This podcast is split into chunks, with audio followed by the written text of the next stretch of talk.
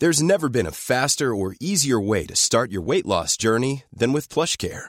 PlushCare accepts most insurance plans and gives you online access to board-certified physicians who can prescribe FDA-approved weight loss medications like Wegovy and Zepbound for those who qualify. Take charge of your health and speak with a board-certified physician about a weight loss plan that's right for you.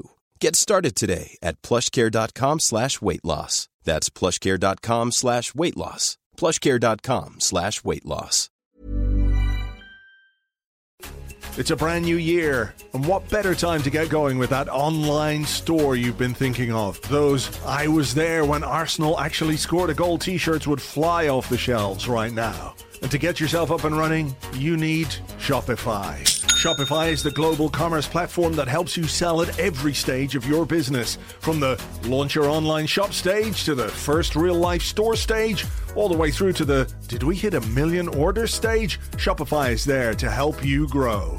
Shopify helps you turn browsers into buyers with the internet's best converting checkout, up to 36% better compared to other leading commerce platforms, and sell more with less effort with thanks to Shopify Magic, your AI powered all star.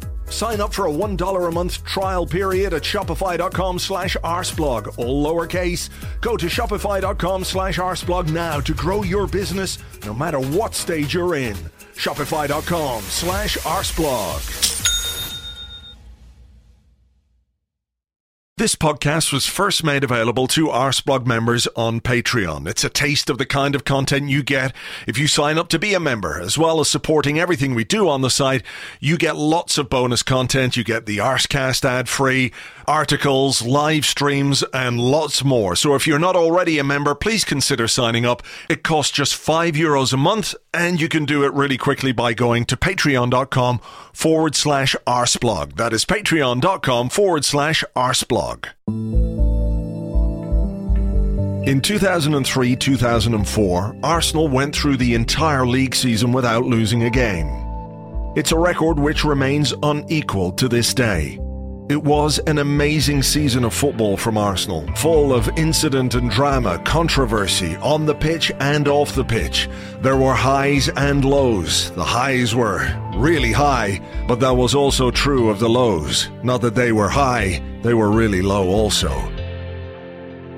In this two part podcast, available exclusively to Arseblog members on Patreon, we're going to look back at that season from the summer when transfer spending was minimal right until the final kick of the season when Arsenal confirmed their status as the best team in England, yet unfortunately couldn't match that by making themselves the best team in Europe. The achievement remains unequalled in English football since, so join myself, James from Gunnerblog, and Andrew Allen for this trip down memory lane as we remember the 2003 2004 season and the Invincibles.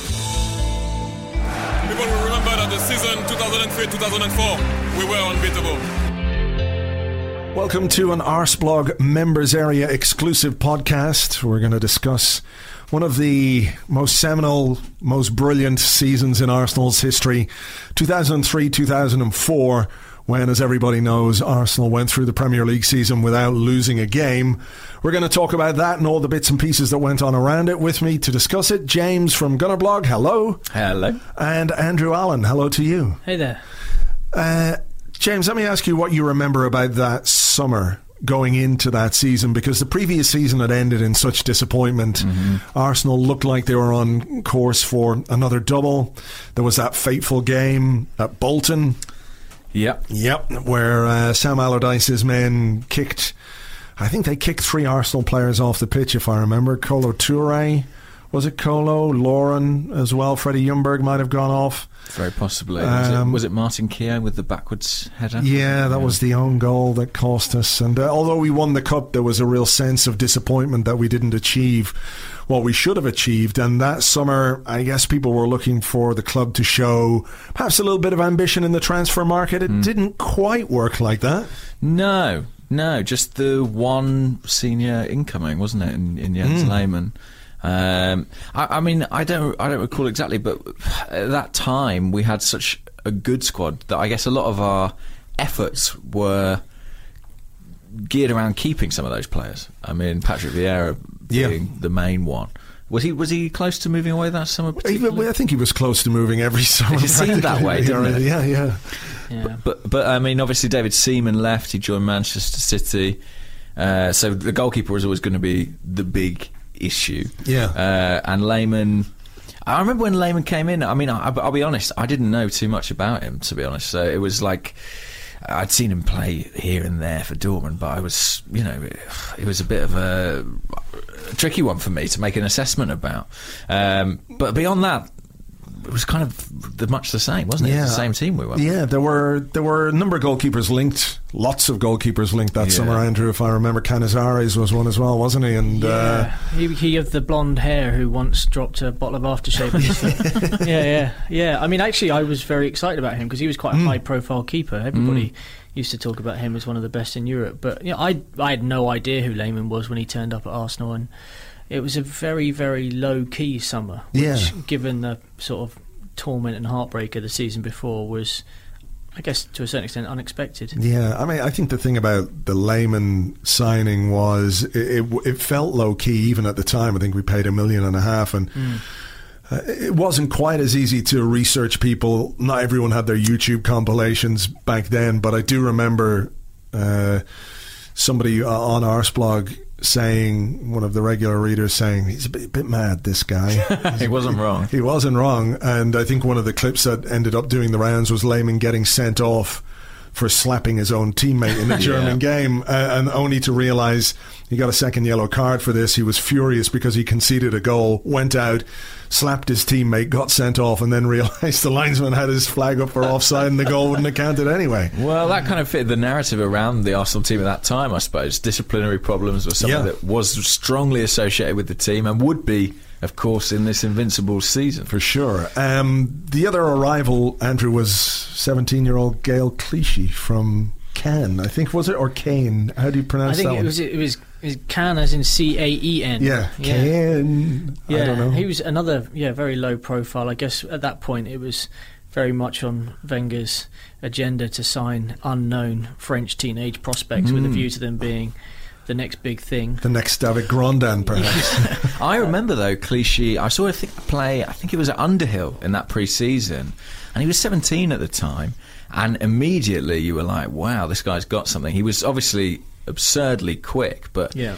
Uh, you could see straight away why Arsene Wenger liked him. I think he played left midfield in that game. I think he came off the bench, but obviously predominantly a left back. But he, he was the classic Wenger signing in that period. At that time, Arsene had such a knack of pulling these French teenagers from nowhere, and speed was something a lot of them had in common. you know. Yeah. And Clichy was definitely in that bracket. the other issue, I think, was the fact that Arsenal needed a, a centre half. And I'm just trying to imagine what the reaction would be today to a manager, or Arsene Wenger in particular, deciding that a an enthusiastic but hugely inexperienced. What would you call him? A utility player. He was a utility player. That's He was a absolutely what he was. player. Was going to be the guy who was going to play centre half alongside Sol Campbell. And Kolo Toure, obviously, is a guy that, that we're talking about. Yeah. Um, it, that was an incredibly brave decision. It was, yeah. I mean, I think it's we sort of first heard about it. I think in those days Arsenal still had their pre-seasons in Austria, mm. Yeah. and I remember Toure being used in that position in that period. But I mean, some of his performances for Arsenal the previous season had come kind of on the wing. You'd seen him popping up all over the pitch. Yeah. And almost the last place you expected him to see was at centre half. So it was very radical. But I mean, it, sometimes it feels like we're talking about a different manager. But again, one of the things that Arsene Wenger was really renowned for in that period, in that first 10 years at Arsenal, was repurposing players, you know, putting them in positions that weren't necessarily Yeah. expected. He had such success with that with Thierry Henry, Lauren, I guess was was another example, and Toure fitted into that, but it felt like a a huge gamble at the time. Yeah. Yeah, I think. I mean, the first time I think most people saw him playing in that position was the Community Shield against Right, United, and I think I was on a family holiday in Cyprus or something. We went to a bar and we sat there watching it, and you're kind of like. Oh God! Right, so he's going to try this out then, and it was Yeah. because it was the week before the season. You were like, well, he's obviously taking it as a serious prospect. Yeah. and he was great. He he actually had a really really good game, and I think you know Wenger from that point on never really looked back with Toure there. It was so, such a bold move, though. You know, you think about. I mean, Toure apparently had played as a defender uh, sort of earlier in his development in the academy in the Ivory Coast, but he'd rarely played in that role for Arsenal. And you know, you think if you're going to do that, you want a better player in over time, give them opportunities here and there in that position. This guy went straight into the first team alongside Sol Campbell. Yeah. Kind of unthinkable now. It is. I think he had a, a preseason game against Glasgow Rangers where he played really well, and that might have. Yeah. I mean, you have to imagine that was more in the manager's mind to give him a go. It wasn't just dependent on one performance. But I wonder, was there something about Kolo Toure as a character at that stage of his development that he was moldable into something that, that Wenger wanted him to be? Yeah. Well, what he also had was these extraordinary physical gifts. I mean, he was so athletic and so powerful. His recovery speed was brilliant. So even when he did show a bit of experience or make a mistake, mm. nine times out of ten, he, ha- he had the speed to get there and recover it. Mm. Yeah, I mean, I think he obviously massively benefited from having the experience of Sol Campbell uh, next to him. So, I mean, you know, from a from a player perspective, there are a few better players that you can probably learn from than mm. than, than Campbell in that respect. And you know, there was the the youth and, and energy of Ashley Cole on one side, and he had you know Lauren had a lot of experience as well. So it was a yeah, it was an interesting interesting lineup. But that's that's I suppose why the Lehmann edition was such an important one uh, in this summer because you know with Keown sort of stepping back slightly, not being a regular starter anymore, Campbell and Toure. Campbell was kind of the de facto leader of that back four, but he, he's not a natural organizer, maybe, and that's why having someone like Lehmann made so much sense. I guess that was probably in Arsene Wenger's thoughts. He's thinking, I want someone experienced, someone who's got a good tactical brain, and I think Lehmann brought an authority to the defence that was one of really the one of the oldest players Wenger's ever signed. I think it was 33. Could still be the oldest player he's signed. Now, for the first time, obviously, he's brought back Thierry Henry. He's brought back Sol Campbell when needed, but as a signing, I mean, at the time, we were very much going into that. After thirty, you only get one one year deals. After, you know, I think that had even been an issue with Bergkamp on the eve of the season. Like we were trying to get him to sign a new deal, and you know his agent was playing hardball. But yeah, he wanted he wanted more assurances. So the season, the first game of the season, well, not the first league game, but the first game of the season gives us a kind of um, a taster of what's to come. It's the Community Shield against Manchester United. Uh, Arsenal have a disciplinary issue in the game. Francis Jeffers did what I think many of us want to do, and that's kick Phil Neville quite deliberately. He got sent off, and when you consider what happened a bit later in the season, that really was start as you mean to go on. Yeah, and was that kind of the end of Jefferson's Arsenal career? I think so. it I very think much so. felt like it at the time. Like, Did he go out on loan shortly Yeah. after that? I believe he did, and I'm not sure we ever really saw him again. no, it was the kind of the last dying embers of a, an Arsenal the career that raging never against really. the dying of the light. yeah, he was um, Francis Jeffers. a curious case in the uh, in the Wenger archive. Yeah, he went. Uh, he went on loan to Everton, So back to his old club. back to his old club where he scored twice. There you go. wow, when you consider as well, you know, paying eight million pounds for Francis Jeffers that summer was. And at that time, as I say, Arsene Wenger had such a golden touch with young talent. You know, he, for him to spend that money on a young English player was a big thing. Yeah. Yeah. I mean, it almost feels like he never bought another English player ever again after that. I know that's not true, but Yeah. it He was, uh, he had his fingers burnt for a while, Wow, definitely. yeah. For sure, and that was definitely a case of paying the uh, the English surplus on a on a transfer fee. So the first Premier League game of the season was against Everton at home, at Highbury, and another sending off. Uh, this time it's uh, it's Sol Campbell sent off quite early in the game, if I remember correctly, um, 25 minutes in, and. I, I think there was something about this side, even though we were down to 10 men, you always felt like we were capable of winning a game. It didn't really feel like the hammer blow it would feel like now if we had a player sent off. There was enough character, there were enough leaders, there were enough uh, experienced heads in that team to ensure that we didn't get affected as, as badly, Andrew. Yeah, absolutely. I mean, it, there, there, we had a succession of games in the seasons before where we'd we'd really learnt how to cope with, with one man missing, and I mean, at home in particular as well as this game was against Everton, that you know the crowd also seemed to believe that, and I think if I'm not mistaken, we did we concede the first goal? No, we didn't. No. Thierry Henry scored, And and, it we was a, it was a contentious penalty. Right. I think he one of those where he scooped the ball up and it hit. Uh, could have been Unsworth or or who was the other guy that played centre half for years and years. Uh, Everton. David Weir, maybe, or someone David like that. Weir, Or the guy from who we nearly signed from, but Stubbs. Alan Stubbs. Stubbs, there That's we what it was. Um, so we actually went 2 0 up. I mean, uh, Henry scored, took his shirt off, if you remember correctly. held out. And he was Yeah. celebrating. He was fr- very angry, wasn't he? Yeah. really angry with Yeah. the Everton fans. Yeah, he was. He went celebrating in front of the Everton fans who were whatever whatever part of the clock end they were in. And then he just said, "No, I was celebrating in front of my family who are up in the box in the, uh, you know, I remember up that above the clock excuse, end." yeah. yeah, yeah. yeah. Uh, Robert Pires scored in the second half, and then a guy who always seemed to score against us, Thomas Radzinski. Zinski, yeah. Yeah, he got a late goal. He was a Um, pest, wasn't he, Radzinski? Yeah. yeah. yeah, We used to struggle with him every time we faced him. Mm. Yeah. one of those players. Everton who'd- always used to have sort of small, nippy players who would seemingly score against us. It felt like, you know. Yeah, whether it was was it Cadamarteri, Danny Before- Danny Cadamarteri, On his- on yeah. There's a blast from the past. Yeah, I think there might be a few of those over the course of this podcast. Yeah, there might well be. So, I mean, it, it, it started us off with three points, and we won four in a row in the Premier League, uh, beating Middlesbrough 4 0, which I think is one of the performances people point to as symptom or emblematic, not symptomatic, emblematic of, of Arsene Wenger. We just blew them away. It was one of those classic, they're, they're done the minute they're in the tunnel. I think there was th- three goals in the opening 20, 25 minutes. Yeah, that's Yeah. right. You know. 3 0 up by 22 minutes. Yeah. I felt like there was a period where we used to go to Middlesbrough and do that fairly regularly. Uh, it, it seemed like it was a ground where we used to have a lot of success. I remember a couple of 4 0 wins or 4 1 wins in that period. But that game, Sylvain Wiltord scored twice, I believe, as well. Like, Mm. That was sort of. I guess that was an illustration as well of the, the depth that we had in the squad. Not someone who is an automatic starter, but who could make a really big contribution.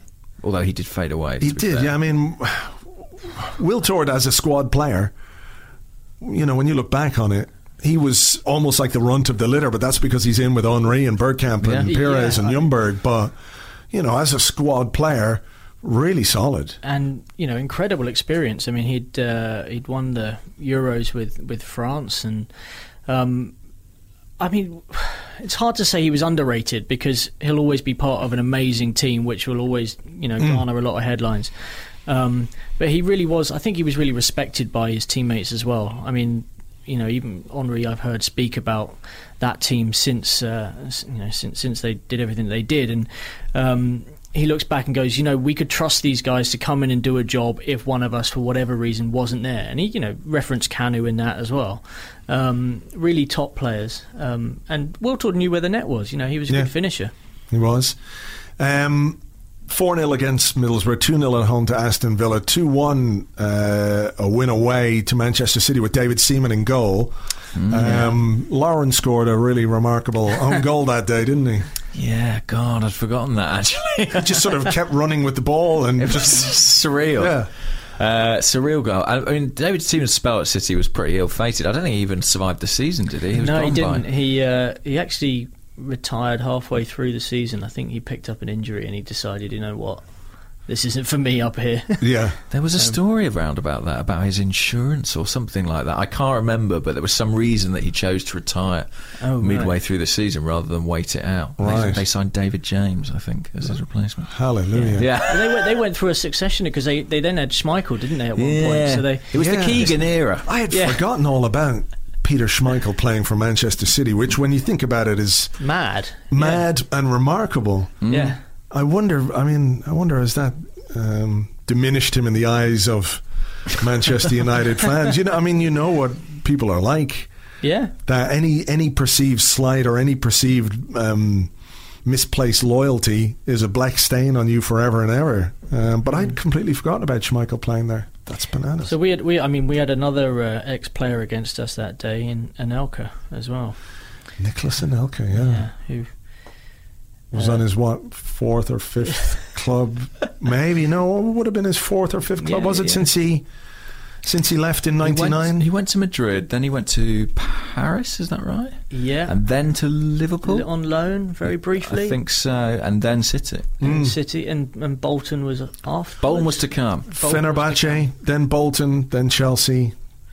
I mean, the bloke did the rounds in the end. He did. I'll never forget the um, the amazing video that um, they put out. West Brom put out. I remember he signed for a short period on West Brom, and they had like Nicolas and Anelka signs with the jauntiest music you've ever seen, and the most miserable looking footballer of all time, just holding a shirt, like Yeah. going, "Oh God, why did it? Why did I do this?" He was never particularly cheerful. We could say that about him. I think that's. I think It was that's his fair. nickname Le Sulk, wasn't it? Yeah. La Sulk, yeah, well, you know, between that and his brother. So then we have a game uh, against Portsmouth, managed at the time by Harry Redknapp. Mm-hmm. Um, Teddy Sheringham scored a goal to to put them ahead.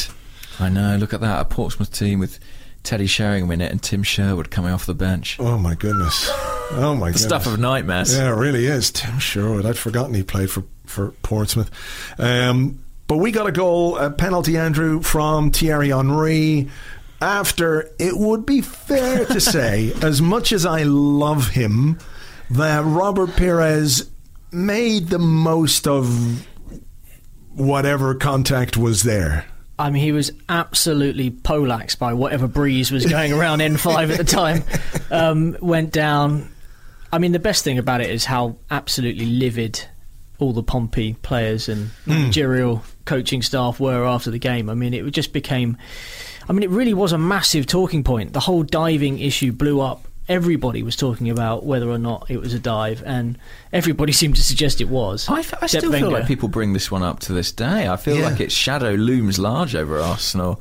I, I, I can't remember the exact nature of it. Was it that he sort of swung his outside leg out to initiate? the- I, I kind of, yeah, my, my recollection of it is that he sort of hung a leg out to make Yeah. contact and then went down. It was, you know, he got a reputation for being a diver because of this, but I don't recall Pires um, being that kind of a player generally. Certainly not much more than, than anyone else at that time. He didn't need to be really. No, I think one of the reasons why this particularly blew up was Ferguson kind of pointed the finger at foreign players as being a source of a new level of Mm. gamesmanship and stuff, and um, it was that kind of is it the foreigners kind of classic Mm. argument that yeah, and it robbed plucky Portsmouth, didn't it, of a win that would have been a huge result for them. Would have been a terrific, terrific result. I seem to recall that we, we really needed that that day, though, that it was a difficult day against Yeah, Portsmouth. I think one one of the things that strikes me when you think about the invincible season, everyone thinks of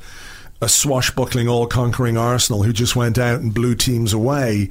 But I think the difference uh, really is that they were capable of of um, managing those really marginal games. Uh, either taking three points or making sure that they didn't lose. Yeah. you know and they did have days where they were just amazing and nobody could live with them but there were other days where it was a one goal win it was a 2-1 win it was a late goal or they had to battle hard to get a draw. You know? It felt like their in-game management was better than, let's say, anything we've seen in the last decade at Arsenal, where we go a bit gung ho, can't seem to keep in context the idea that a point in the grand scheme of things might actually be quite valuable, whereas mm.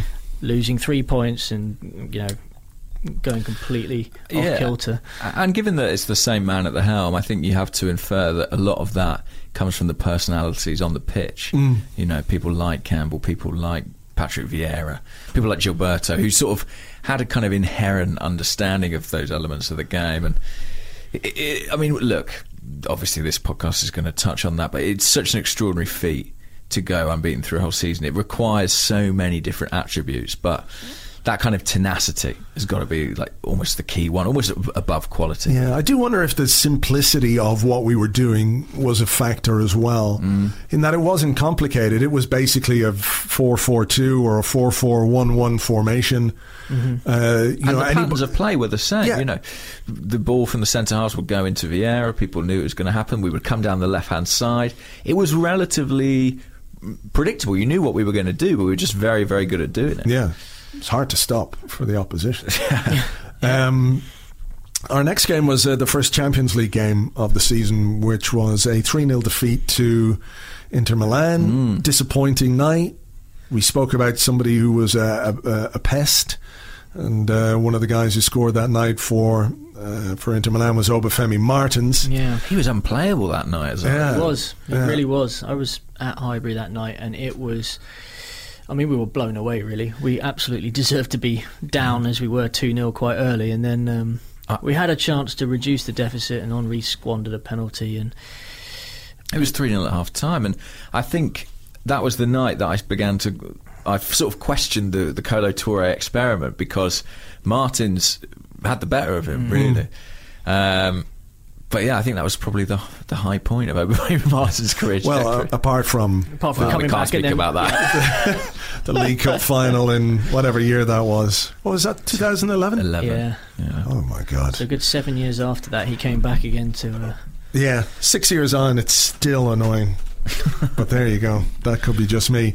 So then we go to Old Trafford and we have a game with Manchester United, the biggest rivalry in English football at that time. Chelsea were beginning to emerge with some of the money um, that Abramovich had, had pumped into the club, but it had just been basically Arsenal and Manchester United. They were the only two teams who were likely to win the league and likely to compete for the league.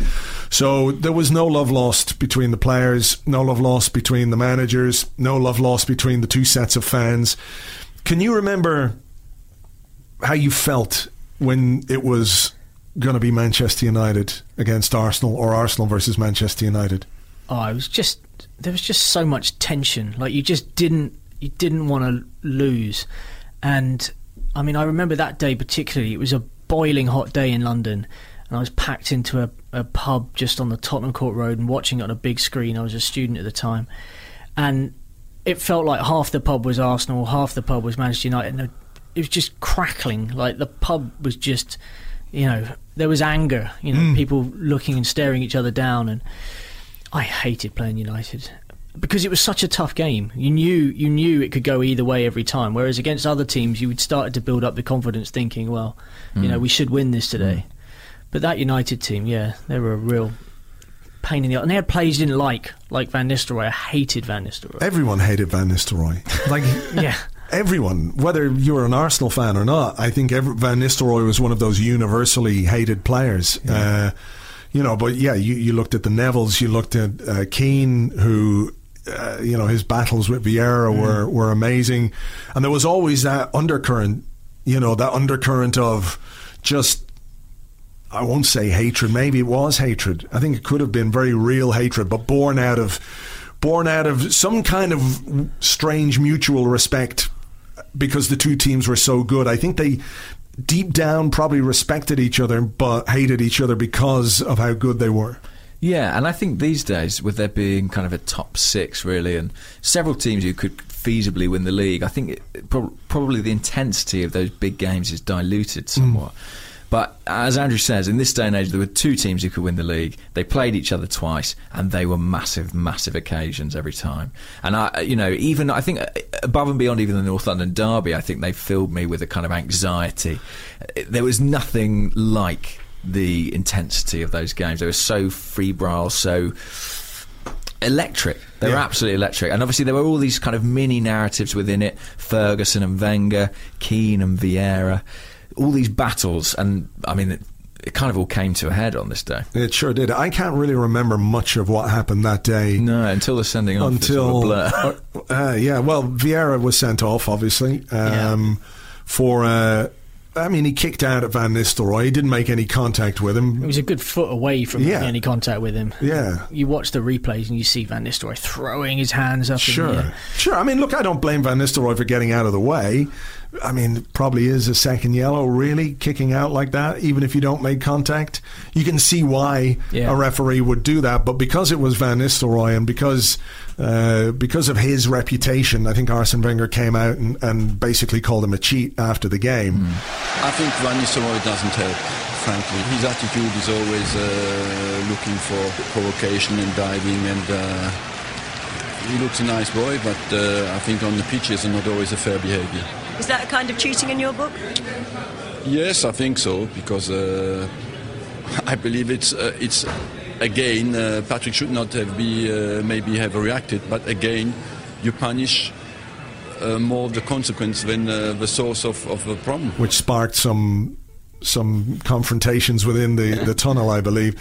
But you know, he had that reputation anyway. We talk about uh, Robert Pires being labelled a diver. Van Nistelrooy certainly was that kind of a player. Yeah. I he mean, was indeed. Yeah, it's funny. I remember in his, I think, penultimate season at PSV, because his last season at PSV he was injured with a cruciate ligament, ligament injury. But Van Nistelrooy was linked quite heavily with Arsenal. Yeah, we were close. Yeah. we were close to signing him, and then he did the deal with United. Then got injured. Mm. Um, did his cruciate and missed the whole season. So you know. Could have been, could have been our player. Yeah, in which case we wouldn't have cared about whether, whether he uh, was a diver or not. Well, I think that's. I mean, I doubly hated him because he was sort of one of those irritatingly efficient goal scorers, wasn't he? I mean, he was always in the right place at the right But time. he had none of the guile of like Henry, really. I mean, it, you know, Thierry Henry was the kind of the stylish, swashbuckling Frenchman, and this guy was very much the kind of artisan to his artistry. You know, Yeah. he always used to put the ball in the back of the net. Though it was very frustrating. His positional sense in a six-yard box was amazing. Yeah, a brilliant penalty box striker, you know, and there's nothing wrong with that. I don't think he scored too many goals from outside the box, but when you can score that many from inside it, Yeah, yeah. So begrudging respect, I think, but yeah, he's still a horse-faced twat. But there you go. I'm just Um, looking at the starting lineup from this game, and and uh, I didn't remember this, but Robert Pires didn't actually start the game. They went with Parlour and Ljungberg on the flanks, and uh, Gilberto and Vieira in the middle. I don't know if there was like an injury there or something, but maybe we were just trying to be solid. I suppose having lost to Inter Milan three 0 in the week, yeah, yeah. there was a sense that this was going to be a battle. We knew from the off. Arsene Wenger leaving out one of his more less physically imposing flair players for a big game away from home. I know. What's going on? And then obviously, yeah, I mean, well, Keown started, right? Instead Yeah. of Sol Campbell, whose dad had, I think, recently passed away and Yeah. he was um, given some time off. And, you know, Keown had had a pretty solid game up until those last few minutes when obviously things didn't quite go to plan. yeah, he uh, was adjudged to a foul. Solskjaer, I think it was. Or was it Solskjaer or Maybe the other even, guy? Like, was Forlan on the pitch? I think it was Diego Forlan, yeah, yeah, yeah, yeah. That's who it was. It was Diego Forlan, yeah. So, tugging at the locks. um, Yeah. a final, like last minute penalty, more or less, for, for Manchester United. I'm not sure what minute of the game it came in, but it, It was, was- it was around 88, wasn't it? right at the end. I mean, it was pretty much last kick of the game Mm. stuff. making a run off him. Gary Neville has covered a lot of ground to get involved as well towards Forlan, but uh, penalty. penalty against Martin Keown. The controversy hasn't finished here. Arsenal cannot believe it. In stoppage time. Lehmann began his classic shithousery, just Yeah. jumping up and down on the line, waving his arms around, Doing and his Pac Man. desperately trying to put. Uh, yeah, I mean, J- James, you talked about things that uh, have to happen in a in a season for you to be able to achieve something like going unbeaten, and character obviously is part of it, quality is part of it, Yeah. uh, being able to take your chances is part of it, but you need a bit of luck along the way, and we got a bit of luck. Exactly. I mean, look, if, if Van Nistelrooy hits that ball, I don't know, an inch further round the side of the crossbar, it bounces into the net, you know. Um, but he didn't. He went for power, came back out. And you know who's going to take it? Ruud van Nistelrooy. This for three points. This to beat fierce rivals. This to go top of the Premiership tonight. The responsibility rests with Ruud van Nistelrooy. Oh, he's missed it! He has hit the bar! Arsenal can't believe it, but they've got to get their concentration back. I mean, it was elation from everybody, I guess, from fans and clearly from the guys on the pitch who felt very aggrieved at what Yeah. happened. Yeah. Um, But it was also just, I mean, there's. It, I was so proud of the players for going straight for him afterwards. I mean, it's the type of thing you can say as a fan, but as a someone working within the game, you wouldn't be able to. But it was so good watching them surround Van Nistelrooy and really going for him. Yeah, I mean, there were so many iconic images. The Martin Keown star jump, where he jumped up and like s- straight arms him in the back of the head. I mean, to be fair to Van Nistelrooy, he didn't react. Um, but then it sparked off a, a confrontation. Yeah. I'm sure everybody remembers the image of Phil Neville being throttled by Lauren with this look of abject terror on his face. Like, how could this be happening in front of my own fans? He looked terrified. I still remember Lauren's face. I mean, he looked uh, animalistic, didn't he? The vish, absolutely vicious. Yeah. It was great. I mean, But it was, wasn't it? Wasn't it just fucking amazing?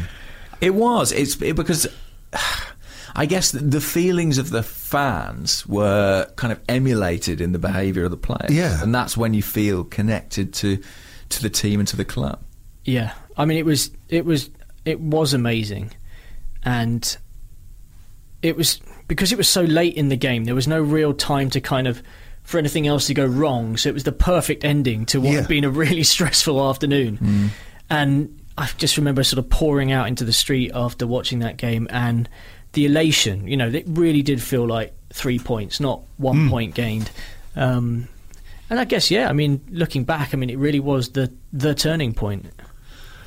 the the reaction not just from the players, but I think what what was great was the reaction from the media, the the piousness, Mm. the you know the ex pros who don't mind giving it out and dishing it out a bit themselves, getting on their high horses, being sanctimonious about everything that they saw, as if this was somehow the worst thing that had ever happened to the sport and the worst thing that had ever happened to football. And Arsenal were at the time we were an easy target. We you know every time there was a red card, it was Wenger's red card shame. Another red card for Arsenal. You know, one of these. We weren't really a dirty team. You mm. couldn't say that Arsenal were a dirty side, but just uh, there was something solidifying or consolidating there, and I think the players felt it too. I know Andrew when we were doing the book um, the, together, the story of Arsenal's unbeaten season, and we spoke to. We uh, spoke to a couple of players, Graham Stack and Cesc Fabregas, Danny Karbassiyoon as well, who just arrived and was like, I can't believe this is going on. Like every time they, they come in from training and they have Sky News on, it's like just over and over and over again, Keown jumping at, Yeah. at people. But, you know, he said it was, there was this togetherness. It fostered this like, well, fuck him then. Yeah. The old, the classic, no one likes us, we don't care thing, but It's interesting, isn't it? Because I feel like nowadays, you know, when Arsenal are kind of full foul of the media, maybe maybe we're a little bit more sensitive about it. You know, I think we worry about perception a bit more than we did in those days. Whereas it felt like then we almost relished it. You know, we really relished it. Well, I mean, these days we get criticised for the exact opposite, which is we're not up for the fight. You know, we're Yeah. not the, the, the hard men of the game who can, can, can stand it on a on a cold, wet Tuesday in Stoke. You know, back then that was that was the reputation we had, and I think if anything, it played into our hands because you knew when the going got tough in some of those bigger games that we'd probably be able to, to hold our own. Um, And I think as well, like obviously Vieira had been sent off. Everybody felt aggrieved about that. They did, they weren't happy about the penalty award. But what was clear in what happened following the miss was the degree to which every player was prepared to step in on behalf of a teammate. Yeah. you know, they really rallied together in that way. I mean, together, obviously, the name of the book, appropriately so. but there was a unity about that. And I think you're right, it did crystallise in that moment, but it had to have been there. That spirit had to have been there for things to play out like they did. I mean, if anything, the entire incident overshadowed what was uh, a theme over the course of the season, which was that Keown's career was very much coming to an end, and it was the mistake of a man whose career was, you know, at its you know its dying Yeah. dying end. But, I mean, he was not the the fast paced player he had you know made a career being, and um, I think retrospectively he was always quite embarrassed by the whole event. He doesn't like it being brought up. Um, He's a very different man off the field, isn't he, Martin? Keown? Yeah. that's Yeah. the thing. Like, Yeah. quite erudite, quite calm. Uh, when you chat to him ever or see him on the television, you know, he's, he's very. He's not that guy. It's almost like he, you know, he went into a different place. Really. Well, you know, often you see it, players are very different people Yeah. on the pitch than they are off it, you know, and that's, I think it's easy to get caught up in a moment, though, with something like that, you know, and it, w- I don't think that would have happened with any other team. It couldn't have happened with any other team. The circumstances could have been the same, but uh, only, only against United was that going to be a real issue. So um, there were some disciplinary. Uh, sanctions. sanctions, weren't there? I'm just trying to remember exactly. uh, I've got them here actually. Right. So, uh, Lauren got a. He got charged with two counts of violent behaviour. One for kicking Quinton Fortune, the other for pushing Van Nistelrooy. But he did actually get away with choking Phil Neville, so that was good. okay, I think everybody, even the FA, recognised that when probably you when you've got the chance to choke Phil Neville, enough. yeah, it's all Yeah. right, you know. Keown, one count of violent behaviour, and then Parlour, Cole, Lehmann, one count of improper conduct. And Vieira got a, an improper conduct charge because he didn't leave the field after he got sent off. He Right. didn't leave immediately. Oh yeah, he had So a there was bit of a, a- there was a, there was what's that? Six players there. That's not bad out of a match day squad of about fifteen at the time. No, no, it's true. And uh, when we, when you think back, the squad wasn't quite as big. No. It wasn't as big a squad as people like to think. Um, There was a lot of depth and a lot of quality, but it was only really about 18 players. I mean, I think this was still the days of five subs, was it not? So, you know, there weren't even that many involved regularly on a match day. Right. So from there, uh, we had a game, and I remember this game very clearly because it was on my birthday, 26th of September. It was a Friday night. It was raining. Yeah. Raining, raining, raining. Friday night was very unusual. It was very strange, yeah. Yeah. very strange. And uh, Newcastle, we went ahead. Then Newcastle went ahead. We went ahead with uh, through Thierry Henry, then Laurent Robert. Laurent Robert, he was another pest. He was a pest with the left foot. He Yeah. equalised, uh, and then It we was- went ahead again. Yeah, I think Gilberto Header. I think it was. Hmm. That's right. But then they equalised. I remember a really good goal. I think it was from Olivier Bernard. Yeah, smashed it into the roof of the net That's right, left on the back. charge. But a Thierry Henry penalty. Do you remember how the penalty came about? I don't, you know. I do. Go on. Go on. Was it not an absolutely needless and ludicrous handball from Laurent Robert? That's Really? right. Yeah. Yeah, he- it was a corner He and he jumped just- up and Oh, of slapped it. course, yeah. Slapped it away. And then It was sort of, it was completely bizarre. I remember the commentators couldn't believe what he'd done because they Yeah. gotten themselves into this decent position. Yeah. He just tried to punch it. yeah. The outswinger from Pires. Handball was up. Penalty. It was basketball stuff. and then uh, Thierry just dinked it down the middle, didn't he? Yeah. As, T- as Thierry used to do. Yeah. He was quite clinical with penalties, apart from you And know, that, one or two. Yeah, that was the 79th minute I've got written down here. So, I mean, another late win. That's pretty important. I mean, all, all those players who would go on to be suspended were available in that game. Your Vieiras, your Keowns, your- your Laurens, they were all out there. Um, but I suppose massive, having sort of lost to Inter, having survived that scare at Old Trafford, to win the next game was a big thing, I guess, you know, especially in quite trying circumstances. Yeah, I mean that's what I mean about the, finding those those marginal differentials two two versus three two. Now I know we had again we had a little bit of luck along the way, but you wouldn't have put it past this Arsenal team to find a goal in the final in the final ten minutes anyway. Yeah, I mean, actually, and during that game, I think we, we had a succession of injuries. Um, I think, you know, they were saying that Cole and Keown and Ljungberg were all kind of basically dead on their feet. Yeah. We still managed to sort of see it out, close it out, and get those points. So, yeah, a sign of things to come. Big points. So we had a nil-nil draw in Moscow in the Champions League against Lokomotiv Moscow, and October started with uh, two big games, big big games: Liverpool away and Chelsea at home. And when you think back to the goals that we scored in that Invincibles season, I think one of the most memorable is is Robert Pires at Anfield mm. picking the ball up, trading passes with Edu, I think it was, and then just curling a shot in. Here they are, taking the game to Liverpool. Pires. Oh, what a shot! It's a fabulous goal from Robert Pires. It was in from the moment he hit it. And it's Liverpool 1, Arsenal 2. What a goal. Absolutely unstoppable. It's the kind of goal that is both so beautiful and so simple. You wonder why don't players do that more often? Look how easy he made that. You know, why would just do that more?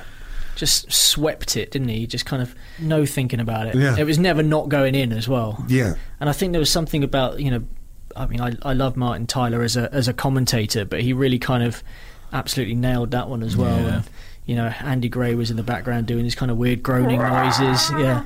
Um, and winning at Anfield was not easy. I mean, we had a bad, bad, bad. We had a time terrible record there, I Yeah. think, Yeah. at that time. And also, they took the lead. They did take the lead, and it's funny we spoke about the lack of summer signings. The guy who scored for them was Harry Kewell. I don't know if it was that summer that he had joined them, but he, of course, was a big target for Arsenal, wasn't Yeah. It, I was, re- it was that summer because he just in the final game of the season before. Of course, for Leeds Scored with for Mark Leeds. Viduka. Oh, that game, Jesus. That was I was at that game behind that goal. Oh. where Viduka scored that goal. But uh, yeah, Kewell was uh, very, very strongly linked with Arsenal. I, re- I remember a certain Arsenal website, um, which was not Arseblog, I should point out, but a certain Arsenal website announcing Yeah. that Harry Kewell was going to become uh, an Arsenal player. I think I think it was later admitted by people around the club that there was strong interest, or maybe Kewell himself. He was kind of seen at that time as a potential, and I know it sounds absurd now, but a potential Dennis Bergkamp successor. Uh, he was this very promising young player. We missed out on him; it didn't happen. Um, Bergkamp didn't play at Anfield. Thierry Henry was partnered by. Either of you care to guess? Jeremy Aliadière? That's right. Yeah. Right. Young French prospect Jeremy, yeah. Yeah. Wow. Arsen's son. Uh, he did. We did have some young players bubbling under. Um, you probably know the uh, the answers to these questions, uh, Andrew, because you've got the book in front of you. But I'm going to give you, James, Oh, an. Arsene Wenger quote. Uh, I want to tell you who who he's talking about. He is special and will figure. He should push Kolo Toure all the way. Okay, that's really difficult. Um, S- Stathis Tavlaridis. No, no. Somebody who did go on to play quite a lot of games for us, but uh, despite starting his Arsenal career very brightly, Uh, is he it Philippe faded. Senderos? It is Philippe Senderos. Yeah. Philippe was, was he at the club by this time? He was. He was. Um, here's another one. Uh, he's talking about a player who's on loan. He may even come back. He is a great player, but I felt he needed to play. He was a midfielder. a midfielder in that period. Yeah. Red hair. Red hair. Yeah, red hair. Oh, I, I don't know, guys. Sorry. Oh, got- you do. He went on to play at a later date for Chelsea. oh, Stephen Sidwell. Stephen Sidwell. Yeah. Stephen Sidwell. Yeah. He'd captained the uh, the Arsenal youth team to the FA Youth Cup, I think. Yeah. At one And, point. yeah, went on to have a very good time of things with Reading, didn't he? I can't believe didn't end up at Chelsea. Mm. Yeah. Kind of mad when you think about the play. Danny Drinkwater plays for Chelsea now, so like it's not like He's very having much the modern day Steve Yeah, Sidwell. yeah, exactly. and uh, a final one, it's very vague. An excellent prospect who needs experience. Really talented young winger. Quincy. No. No. Talented Go young earlier. Go the original Oh, talented English young Jermaine Pennant. Yeah, Jermaine one. Pennant, yeah. Yeah. Was it in 2003, the previous season, that he had scored that hat trick against uh, Southampton? It was. No, that was it. Was, yes, it was. It was, It was yeah. after the league It was gone, it wasn't after it? the league was gone. Pires The scored a hat trick and, and Yeah. Pennant Pennant scored as a hat trick. Yeah. So talent was there, but the application not so much. And when Arsene Wenger says he needed experience, yeah, just a bit of common sense as much as experience. um, so, uh, like a big, big win at Anfield because Liverpool were perhaps the other team that season, or one of the other teams who might have caused a, a problem in, in the Premier League. Chelsea had spent money, but Liverpool were sort of there. I think Jul- Julian was still in charge, was he, at that point? Yep, I think so. Um, and then the next game was Chelsea. Mm-hmm. And I think I have a list here of, of what Chelsea did that summer in the uh, in the transfer market. Well, this was when Abramovich had first arrived, wasn't it? Yeah. Yeah, so Chelsea, this was their summer spending that year. They brought in Hernan Crespo for 17 million pounds, Adrian Mutu for f- 16 million pounds, Damien Duff 17 million pounds, Makelele 16 million pounds, Scott Parker 10 million, uh, Alexis Smertin 4 million, Joe Cole around 7 million, Geremi from Real Madrid 7 million, Wayne Bridge 7 million, Glenn Johnson 6 million. So they spent an absolute fortune. A fortune. Yeah. Um, And they tried to buy Thierry Henry and Patrick, Patrick Vieira. Vieira. That was the famous quote, wasn't it? Yeah. From from uh, David Dein. David Dein. The Parking Russians are tanks on our parking lawn. their tanks and firing their fifty pound notes. Yeah. Um, Yep. So yeah, it's uh, it's a tough prospect to face a team who have made that kind of an investment when Arsenal have spent a million and a half on a 33 year old goalkeeper who is a bit bonkers by all accounts. Yeah. But we we had at that point a bit of a a bit of an Indian sign over Chelsea. We did. I mean, you know, obviously they would come back to haunt us later in the season, but but they, you know, I mean, it's easy to remember that they were in real trouble the year before that. I think they got into Europe on the final day of the previous season. Jesper Grønkjær scoring yeah. a late, late goal. uh, apparently they're in all sorts of financial trouble, and this was the start of their ascendance, really, to being one of the big powers in in English football. Uh, Ranieri was was in charge at the time, and Yeah. he actually did an all right job assembling. Because normally, if you think of it, teams in modern history have bought that many players that quickly, it doesn't tend to pan out too well. No, no, they had a they had a way back in. But that day, I think we took the lead. Crespo scored. Was that the weird goal where he came back onto the pitch? Yeah, I mean he. It was quite a good goal. It was a good goal from distance, wasn't it? Yeah. Yeah. I mean he because he'd not really lived up to his his billing initially, and that was the first goal that really sort of seemed to be a, Yeah, a sign kind of of the talent him. they'd, they'd signed. Um, we got a pretty dodgy goal, didn't we? I think it was a deflected Edu free kick or something. Yeah. had, Mm. um, played a part, and then Thierry Henry with a winner. Yeah, mistake from Carlo Cudicini. Yeah, If I remember. yeah, fumbled through his arms and sort of just bounced into Henry. Yeah, You couldn't really tell what had happened, and you watched it on TV initially, but um, you'll take Yeah. it. Take You'll it, yeah. absolutely, absolutely. Um, another Champions League defeat left our chances of qualifying from that group uh, pretty slim because uh, I think we'd what lost two, drawn one, and that was three games into it. I think was that the game when Jens Lehmann came out of goal. yeah, to, he came racing out about 35, 40 yards, complete no man's land, as Jens was, uh, you know, often to be, often found himself doing. And uh, I think they just, yeah, it was, it was one of those nights you're watching it and it looked bloody freezing on the TV. Yeah. Um, it was, uh, yeah, well, I mean, October in Kiev, I imagine. Pretty Isn't, chilly. isn't there a, uh, a great Lehmann quote uh, about this game? He says, My mood is as grey as the skies over London. I did not sleep at all on the night after the game. it is, isn't it? Um, he, he obviously took it very seriously. Yeah. It's a fascinating thing, the Jens Lehmann thing, because obviously, you know, he- great goalkeeper, went through the season unbeaten, but he did have these moments, these Yeah. moments of madness, really. Yeah. And, and, and they were present all through this campaign, and we were good enough to survive them.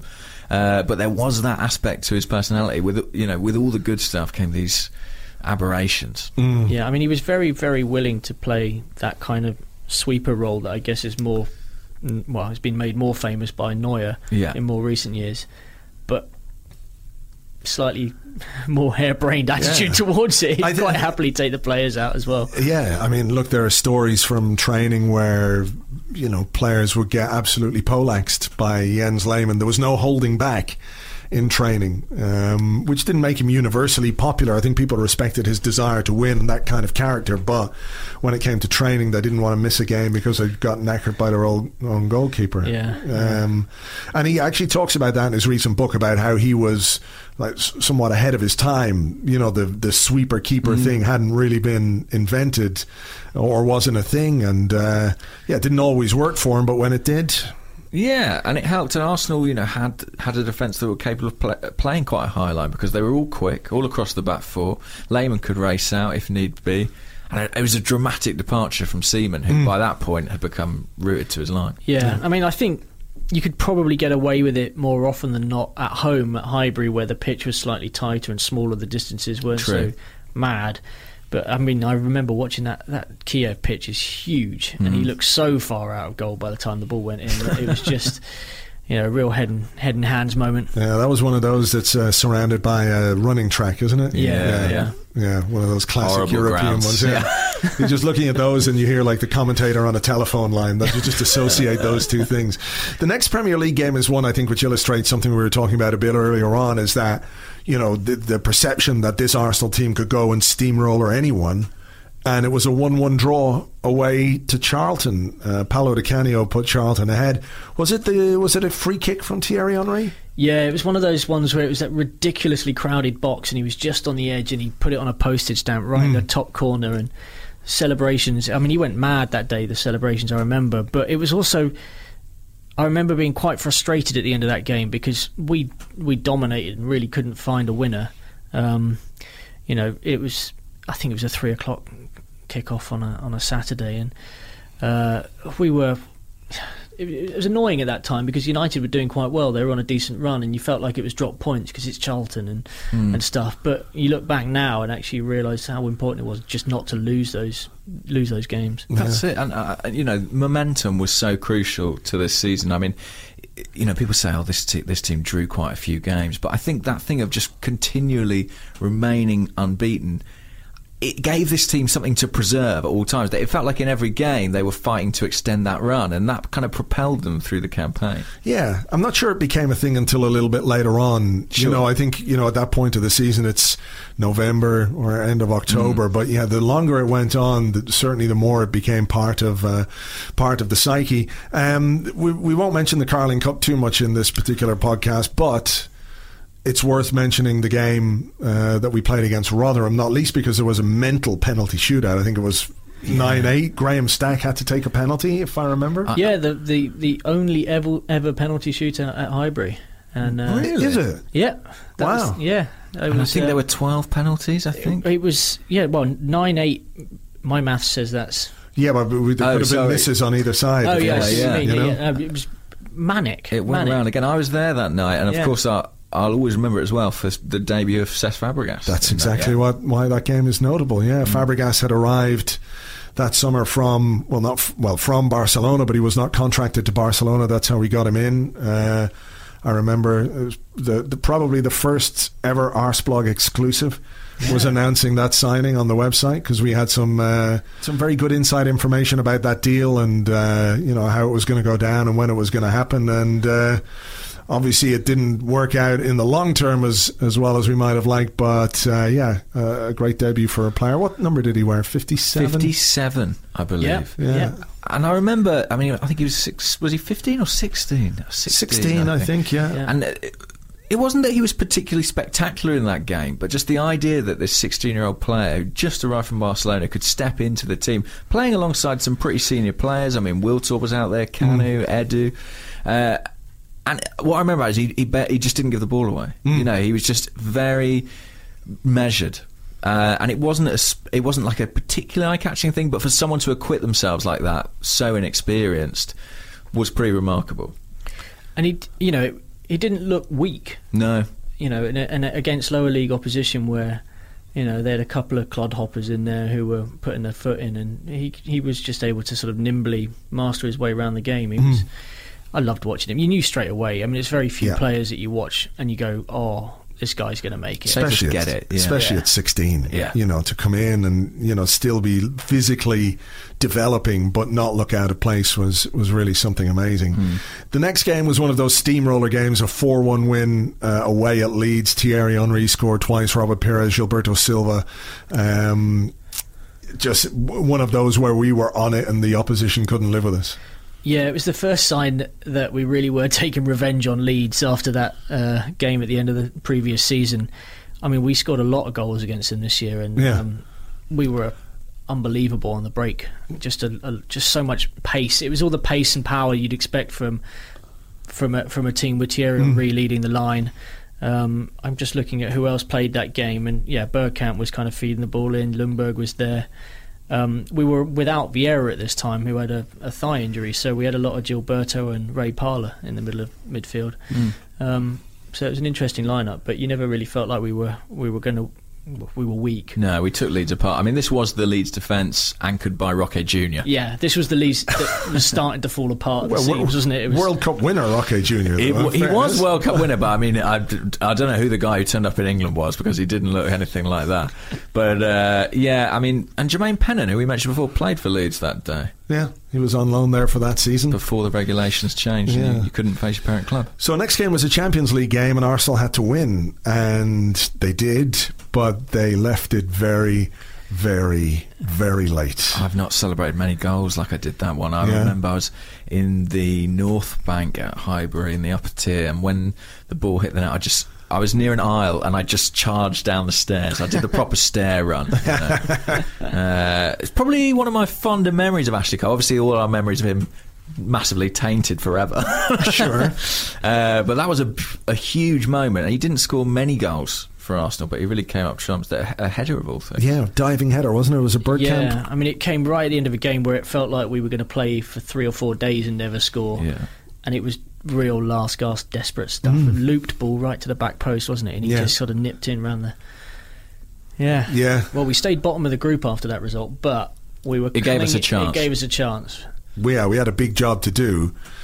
Uh, and we'll, we'll come to that shortly because it's one of the performances of the season. Uh, but then we had our first North London derby uh, of the season as well. Another game in which we came from behind to win. Mm. Darren Anderton scored. He was fit for once. The one time he was fit, he had to go and score against us. Um, yeah, I mean, it was it was another second half show as well. I think it was quite a frustrating afternoon at Highbury that day, and um, Pires and Ljungberg got the goals. Pires was always good for a goal against Al- Spurs. Always, yeah. I mean, I think Wenger keeps bringing that up even today. I think he was asked recently to talk about whether or not the foreign players are able to withstand. You know, do they get the derby atmosphere and all the Sure. rest of it? And he, he pinpointed the fact that Pires, when he was brought into the side, was someone who just didn't look like he'd be able to handle that type of environment. Mm. And he scored more goals than anybody else against Tottenham in his career. So. I think he shares that record with Adebayor, Right. which is a bit unfortunate. Yeah. Um, Maybe we can bring Pires back for one more game. yeah, yeah, yeah, yeah. Just bring him on if there's a penalty. Yeah, edge in him the last ahead. minute. That would be amazing. Or if we need a penalty. Um, yeah. Uh, the next game was a 3 0 win away to Birmingham, one which I guess you would consider routine, but I do remember this game in particular for Dennis Bergkamp's goal. Uh, a guy who wasn't necessarily in the spring of his career, but who showed what an amazing finisher he was when he was given the chance, but still showed that he had plenty of pace. yeah, Do you remember I mean, he that was, um, breakaway? Yeah, I do. I remember He being really ran from surprised the by halfway it. line, yeah. Yeah. And then because I think he was captain for the day, wasn't he? And uh, his celebration, he ran down pointing to the captain's armband after he'd scored as well. So he did, yeah. um, yeah, It's almost reminiscent of that story about Kanu when he was at Portsmouth and he scored a goal like that, ran from the halfway line, and then Harry, Harry Redknapp said he had to go home in a wheelchair. but like, but uh, yeah, I remember being startled that Bergkamp kind of had it in his locker because he had by this point really changed as a player. Like he wasn't the dynamic force, and he was. mm, A, a, principally a creator, not a goal scorer at yeah. this stage. Yeah, he kept things. Uh, he sort of tried. He linked things between the midfield and, and the wide areas, but you know the the ability he had to pick a pass was just second to none. Really. We call it a 4 4 2, but uh, we probably wouldn't call it that now. The way that he dropped deep and, Yeah. and Pires and Ljungberg ran on past. Yeah, four four one one maybe. Yeah. yeah. Interesting bench that day. We had uh, Graham Stack, the goalkeeper, Stathis Tavlaridis, My man the young- Tavlaridis, yeah, there he the is, young yeah. Greek centre back, Justin Hoyte, Ali Adier, and Kanu. Mm. So you know, the squad was stretched at this point. Justin Hoyte came on as well Yeah, Yeah, it was. after very about an hour for uh, for Gaël Clichy. Clichy started, Cygan started. So, There's another player. I mean, I know he was one who got uh, quite a bit of stick. Yeah. And was seen as a, a figure of fun, but you know, he was a guy capable of coming in and doing a job, doing a decent job at centre half. I think he was better than a lot of the centre halves we had in the, in the sort of decade following. Yeah, yeah. Um, I mean, i i his lack of pace was talked about as, a, as an issue, but he was a very good footballer. He could Good really on the ball, the ball. yeah, yeah. and he came to us. He was um, been crowned French Player of the Year the year before as well, hadn't he? Yeah, So, I he mean, had. He was at Lille, I think. Yeah. So And uh, yeah, I mean, you know, he he came in with huge shoes to fill. People would, you know, it wasn't long since we'd lost, you know, Tony, Tony Adams, Steve Bould, and and and I think those expectations were always unrealistic. But he played his part in mm. the in the Invincible season. That was part one of our look back at the 2003 2004 season, in which Arsenal went through the entire Premier League campaign without losing a game. It wasn't true of all the other competitions, sadly, but I guess you can't have everything. This podcast is exclusively available to Arseblog members on Patreon. Thank you for becoming an Arseblog member. Thank you for supporting what we do and enabling us to do more and to give you more great Arsenal content. Part two is available right now at patreon.com forward slash arseblog or on your preferred listening device, whether it's a phone, tablet, computer, or anything else, with the unique podcast URL you get from the Arseblog members page on Patreon.